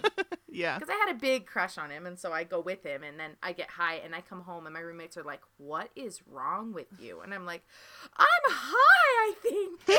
anyway, it was a it was a low point because then I was like, but like that was kind of fun, right? Like I never did it again. No, I, thought, think like, oh, marijuana's bad. I'm not on it right now at all. Uh, Aaron Woodall, former Mormon, does a really great joke about the first time I did marijuana. Did you know that you could just be happy? For real. That's funny. Uh, yeah, so that was kind of my experience, and then I I ended up going to talk to my bishop about it. Oh. Was it Bishop He- Spencer? no, Wait, no, Bishop was your Sp- Spencer was your bishop. No, I'm talking about Bishop Spencer. Continue. Sorry, I interrupted. Oh. uh, then he so he this is like uh i guess a, a low point for me within like the leadership of the church or with the leadership of the church but he yelled at me and i was like you know it's a dang good thing that i'm a forgiving person and that i understand that you're a human being because if i didn't have that understanding i'd be out of here Mm. like no thank you and he was an older white man very similar to what we've been talking about A white man? No. he's and he's like i felt like he was like a really nice guy leading up to that as weird mm-hmm. as that sounds and then as soon as i told him that he was like bringing down the hammer yelling at me and i was like okay like i so i, I came to you to fix this i'm saying through tears And I'm Yeah. like and i just i just need your help to kind of like figure out what i'm doing here like i'm not yes. I, I didn't do anything on purpose Right. and there were things i had to like i'm i'm a human being and there were things that i've had to go to bishops for that were not just on accident getting high Yep. and like no i don't want to like discuss that but i'm not a i'm not perfect and so i had to remember every time like someone reacted badly because yeah it's been more than one trip to hmm. see a bishop like it's been a lot That's and i've had to say like That's fine. How no regular? shame. How regular? Do how reg? Wow. How regularly do you see the bishop? Like, do you Uh, have not bishop now. meetings? Not now. You don't do but, it. like uh in my 20s Uh-huh. I don't know, once every six months, maybe. I don't know. Once a year. I, I couldn't honestly tell you. I just know that it was like, I'm trying to humble myself here, and you're making me feel like garbage. Well, the rule is like confess and forsake, and all will be forgiven. So the first step is confess, and then then you get berated. That's not cool. yeah.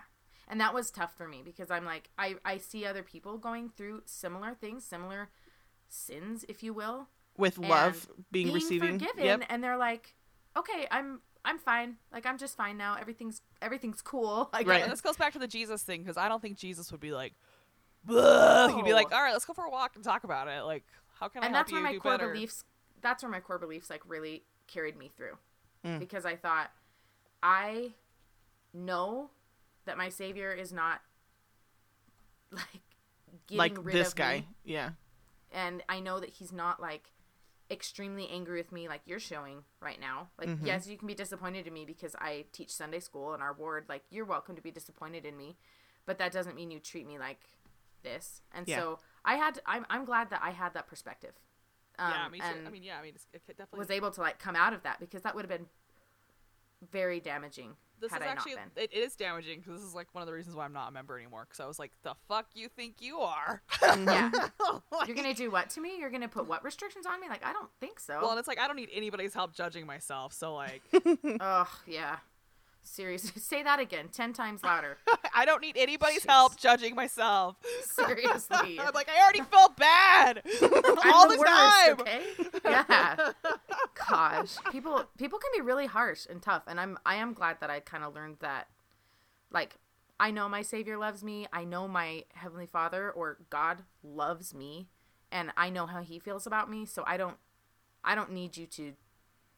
I don't know. Pound your fists on the on the Yes. desk and say, It was can't legitimately believe like, a little bit scary, and I was like, okay, well, could- so just help me fix it. Like, let's fix it. And I'm, I said, I'm sorry. I'm also human. So "How about how about we put our bishops through emotional training, emotionally intelligent What? training?" For real. Yeah. For real. Well, this is How why about Brady's that? gonna be such a good one, is because he's seriously just like mellow, and I just think again, it's a generation thing. Mm-hmm. Like a Yeah. lot got lost when everyone was using lead for their paint, you know. So Shoot. Some we're coming cells. around, guys. Oh, we're almost shoot. through it.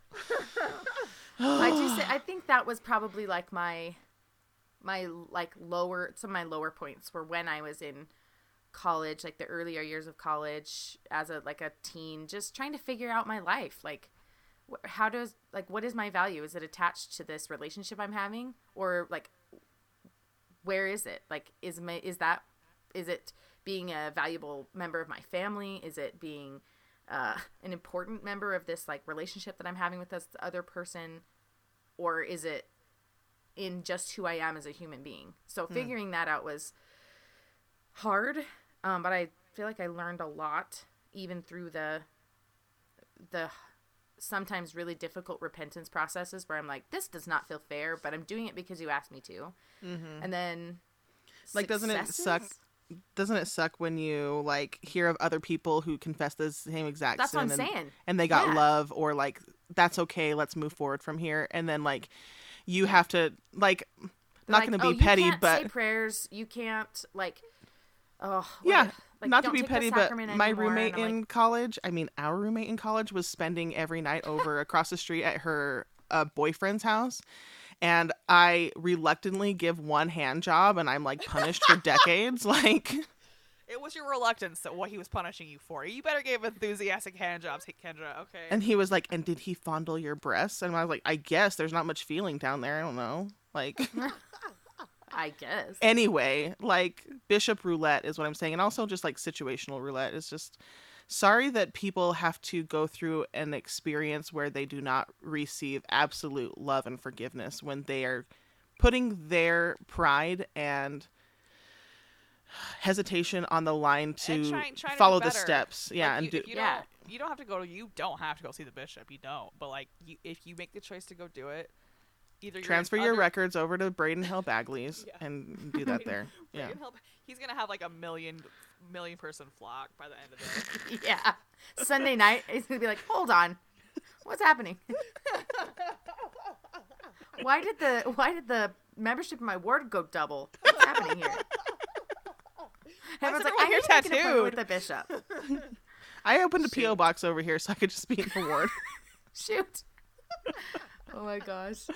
Um. Yeah, it's it was a it was a tough thing, but I also wondered like how how do people who don't have this perspective deal with exactly because you have a very like healthy that. perspective you know? Luckily like where did that come from? I don't exactly luckily like it's seriously that's straight up it and it's like that's why this is you're in your your 20s are hard no matter what your teens are hard no matter what. So if you're doing like n- normal fuck up shit and you're getting all this like heat on you from someone who's a f- sort of like father figure or whatever it's like um shit you know like it's not yeah, from a it's not good spiritual leader, someone who should yeah. be should be like showing you love a and little compassion. bit yeah Yeah. It's it's a yeah, it's a really difficult thing. So I I am I stand in solidarity with those people who are like I just couldn't after that. Like I get it. I'm so sorry. Like that's not fair. It's just not. So Oh, someone's child just screamed i loved it that's mine. you got two and they're both boys I locked them out. Yeah, I do. They're sweet. They're I have a 4-year-old and an almost 3-year-old. That is the almost 3-year-old. I've locked them out and so he's going, "Mom." yeah. Halo said, "Mommy, Um, they- no work." like, yeah, are they friends are they friends or They're like best friends. okay that's good cute. That It's the good. sweetest thing. I Um, mean, for the first year they couldn't play together, but Right. But now Do you they're have any reservations about raising them in the church, or you you just like whatever? Like, do you feel like you have to take extra ste- steps to? I do. I do to make them to make sure they know like what is The- and is not appropriate to, to The be gospel church, that you like, believe, yeah. Yes, like Jesus loves everyone. Period. Period. Like Mm-hmm. he loves you because you are you, and that is enough.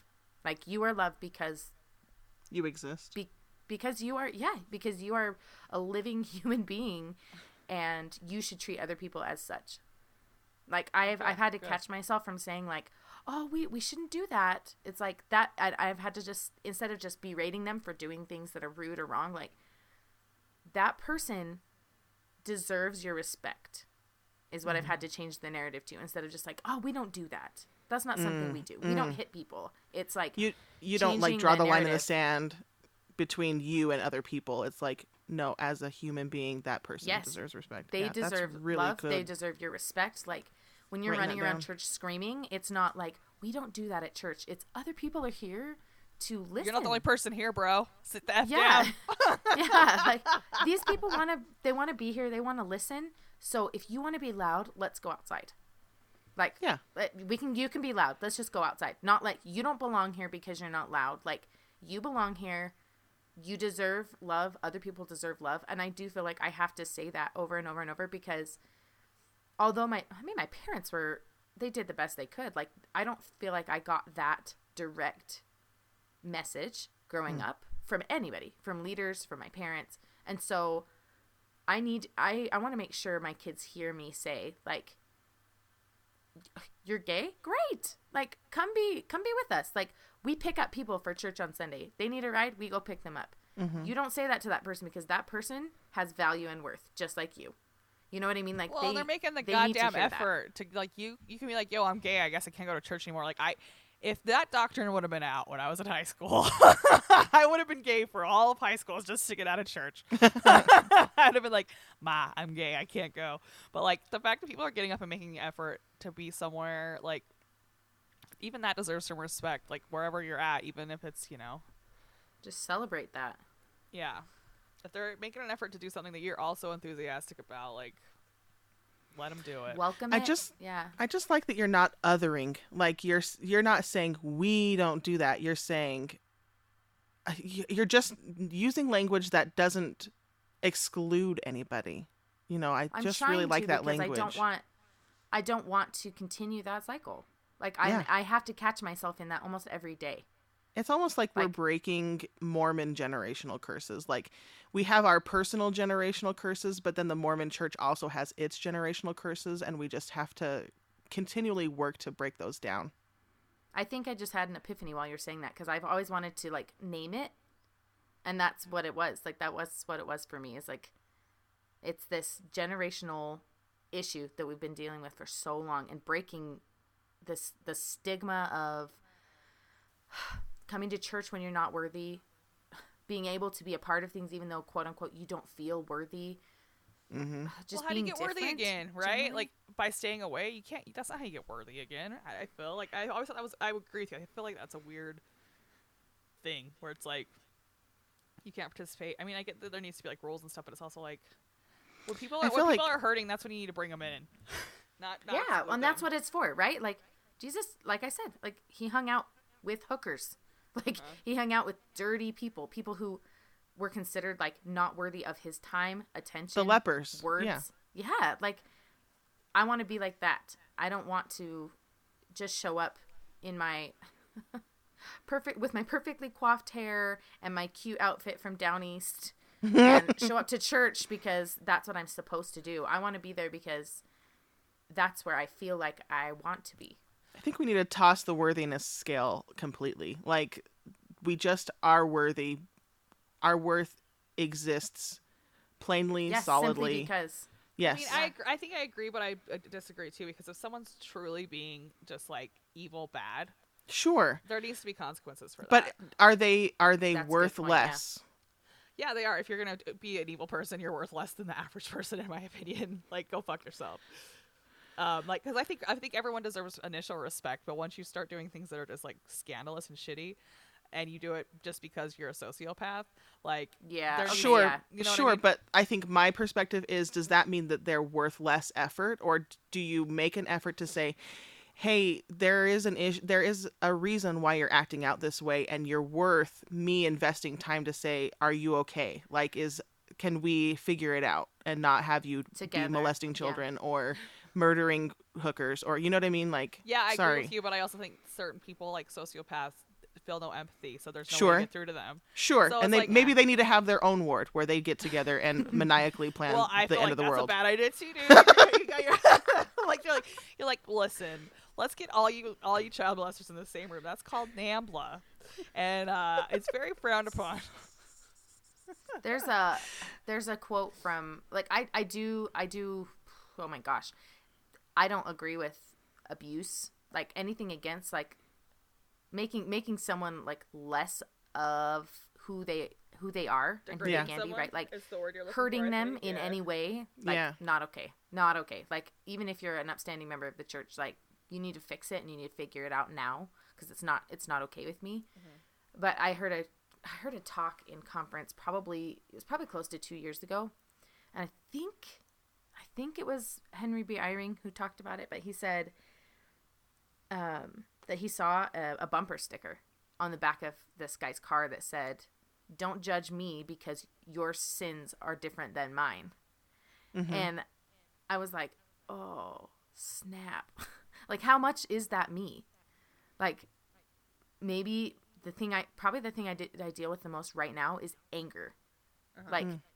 we're commanded to just, to not do that and to like, keep it calm. And I I have a really hard time with that. I have my entire life like not getting worked up and yelling and screaming like it's really hard for me and it's something I have to deal with every single Wait, day. what's your But sign? Are you an Aries? I'm Cancer. Oh, I have a question for you, Julia. Yeah.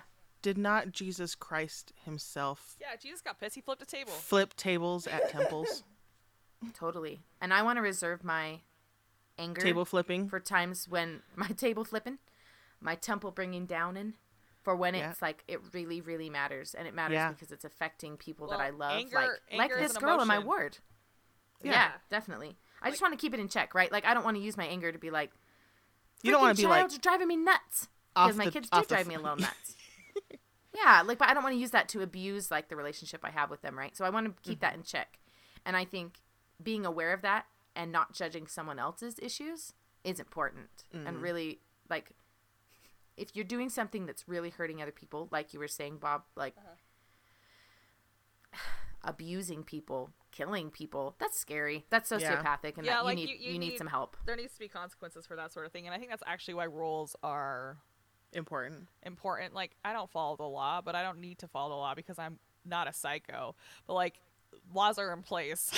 like, there's certain laws that are to in make place. sure that people don't get hurt, right? Yeah, that other people right, aren't right. affected by your sociopathicness. Right. Yeah, Yeah, but but- there is So- a very big difference between like abusive behaviors and psychopathic be- psychological right, behaviors right. that are not acceptable and just existing as a gay person or just existing as Right. a coffee drinker or you know what I mean like Yeah. there's like it's it's I was you you all know that I was being facetious when I was like, yeah, put all the p- pedophiles in a ward. Like oh yeah, no, no, no. I'm, just, Yes, I'm, I'm, te- yeah, I'm te- yeah, no, we're, I'm teasing you for sure. I, I'm Listeners. Just, uh, you, know, you, know me, you know me. I'm just play, I play devil's advocate. It's I know you do. It's, it's It's- annoying. I know. I know because I get it from Spencer and he's a white man. Like I don't need all of this all the time. Well, I know, but it's also like, how else do you have conversations with anyone else unless you're like, let's see this with the other person's side, I guess. That's good. It's fine. It's all good. I will say with one of like if we're talking failures and successes, Mm-hmm. success wise, I think the best success I could have and the success that I have had is number one for the people I love to know that like I love them. Like unconditionally mm-hmm. without without any condition put on that. Like I love you mm. and you're accepted with me and I love you. No matter what you believe, like no matter kind of who you turn out to be, especially my kids, my mm-hmm. family, like if if you know that about me, that I love you, then that's a success in my book. But success generally that I feel like I've had within the church, like I don't even know like what that would mean. Like, well, I have a calling. Like I don't I don't know. Um, I have a temple recommend. That's doesn't like feel successful to me. That I- feels what feels successful to me is saying when people come to me and say, "I've left the church and I love you." Yeah. Like and I still want to be your friend and I respect your decision to stay. Like that's what feels successful to me is like having good healthy relationships with other people I think- despite my religion. I think my question was more centered around like where has the church failed your expectations and where has the mm. church succeeded in your expectations and like how you balance that because like there is things there are things that you're disappointed in and then like but there are things that like bring you joy there. So I mean fair like your ability to accept your friends and show Christ-like love to people. Like it's felt. Uh, there's a reason there's so few like church friends still in my in my social circles and you're one of them because you are a loving person and that is what I want to keep around is like the love, you know. Yeah. Ken, I do love you. Yeah, I love you so know. much. I know you are so great at sharing it and showing it and like showing up, you know. Thanks. I, I that's what I want to be the success is to be like the person who shows up, the person who's there, who listens, who's who's aware that there are struggles and works to fix it. You know. So so I yeah. I think you're. do do I think love- you're doing a great job. You are. You are successful in it because I do. I, you're a cool chick. You're like. Uh, you are very Christ-like. Thank you. You're I- more like Christ than Brigham Young. You're, you're, you're, you're more Jesus-like than Brigham Young. Like so. Congrats. Facts. that's saying Facts. something. Facts. Oh god. Saying Oh, something about somebody. says, I love it. Did we hit it all? Did you, do you have any last thoughts? I know Bob's got to go to work. No. I'm I just thanks for letting me talk. Like now I need to go catch up on all your podcast episodes because like I said, I'm a, a bad friend. and You're not a This bad season friend. of my life is tough for podcast listening. the listening. fact that we even have listeners is like it blows me away every day. Like the fact that like people you have four listeners. Four. No, we, ha- we really have a shit ton of listeners. We like we have a, we have a pretty insane following, and it's just it's interesting as because I mean I feel like we are hitting on something here, and I hope we're doing it in a way because I want your opinion. If we're too insensitive or whatever, we try like we try to be as you know We're learning and growing just as much as Yeah, everybody else. for it's just sure. like we're no gurus over here. Well, speak for your goddamn self.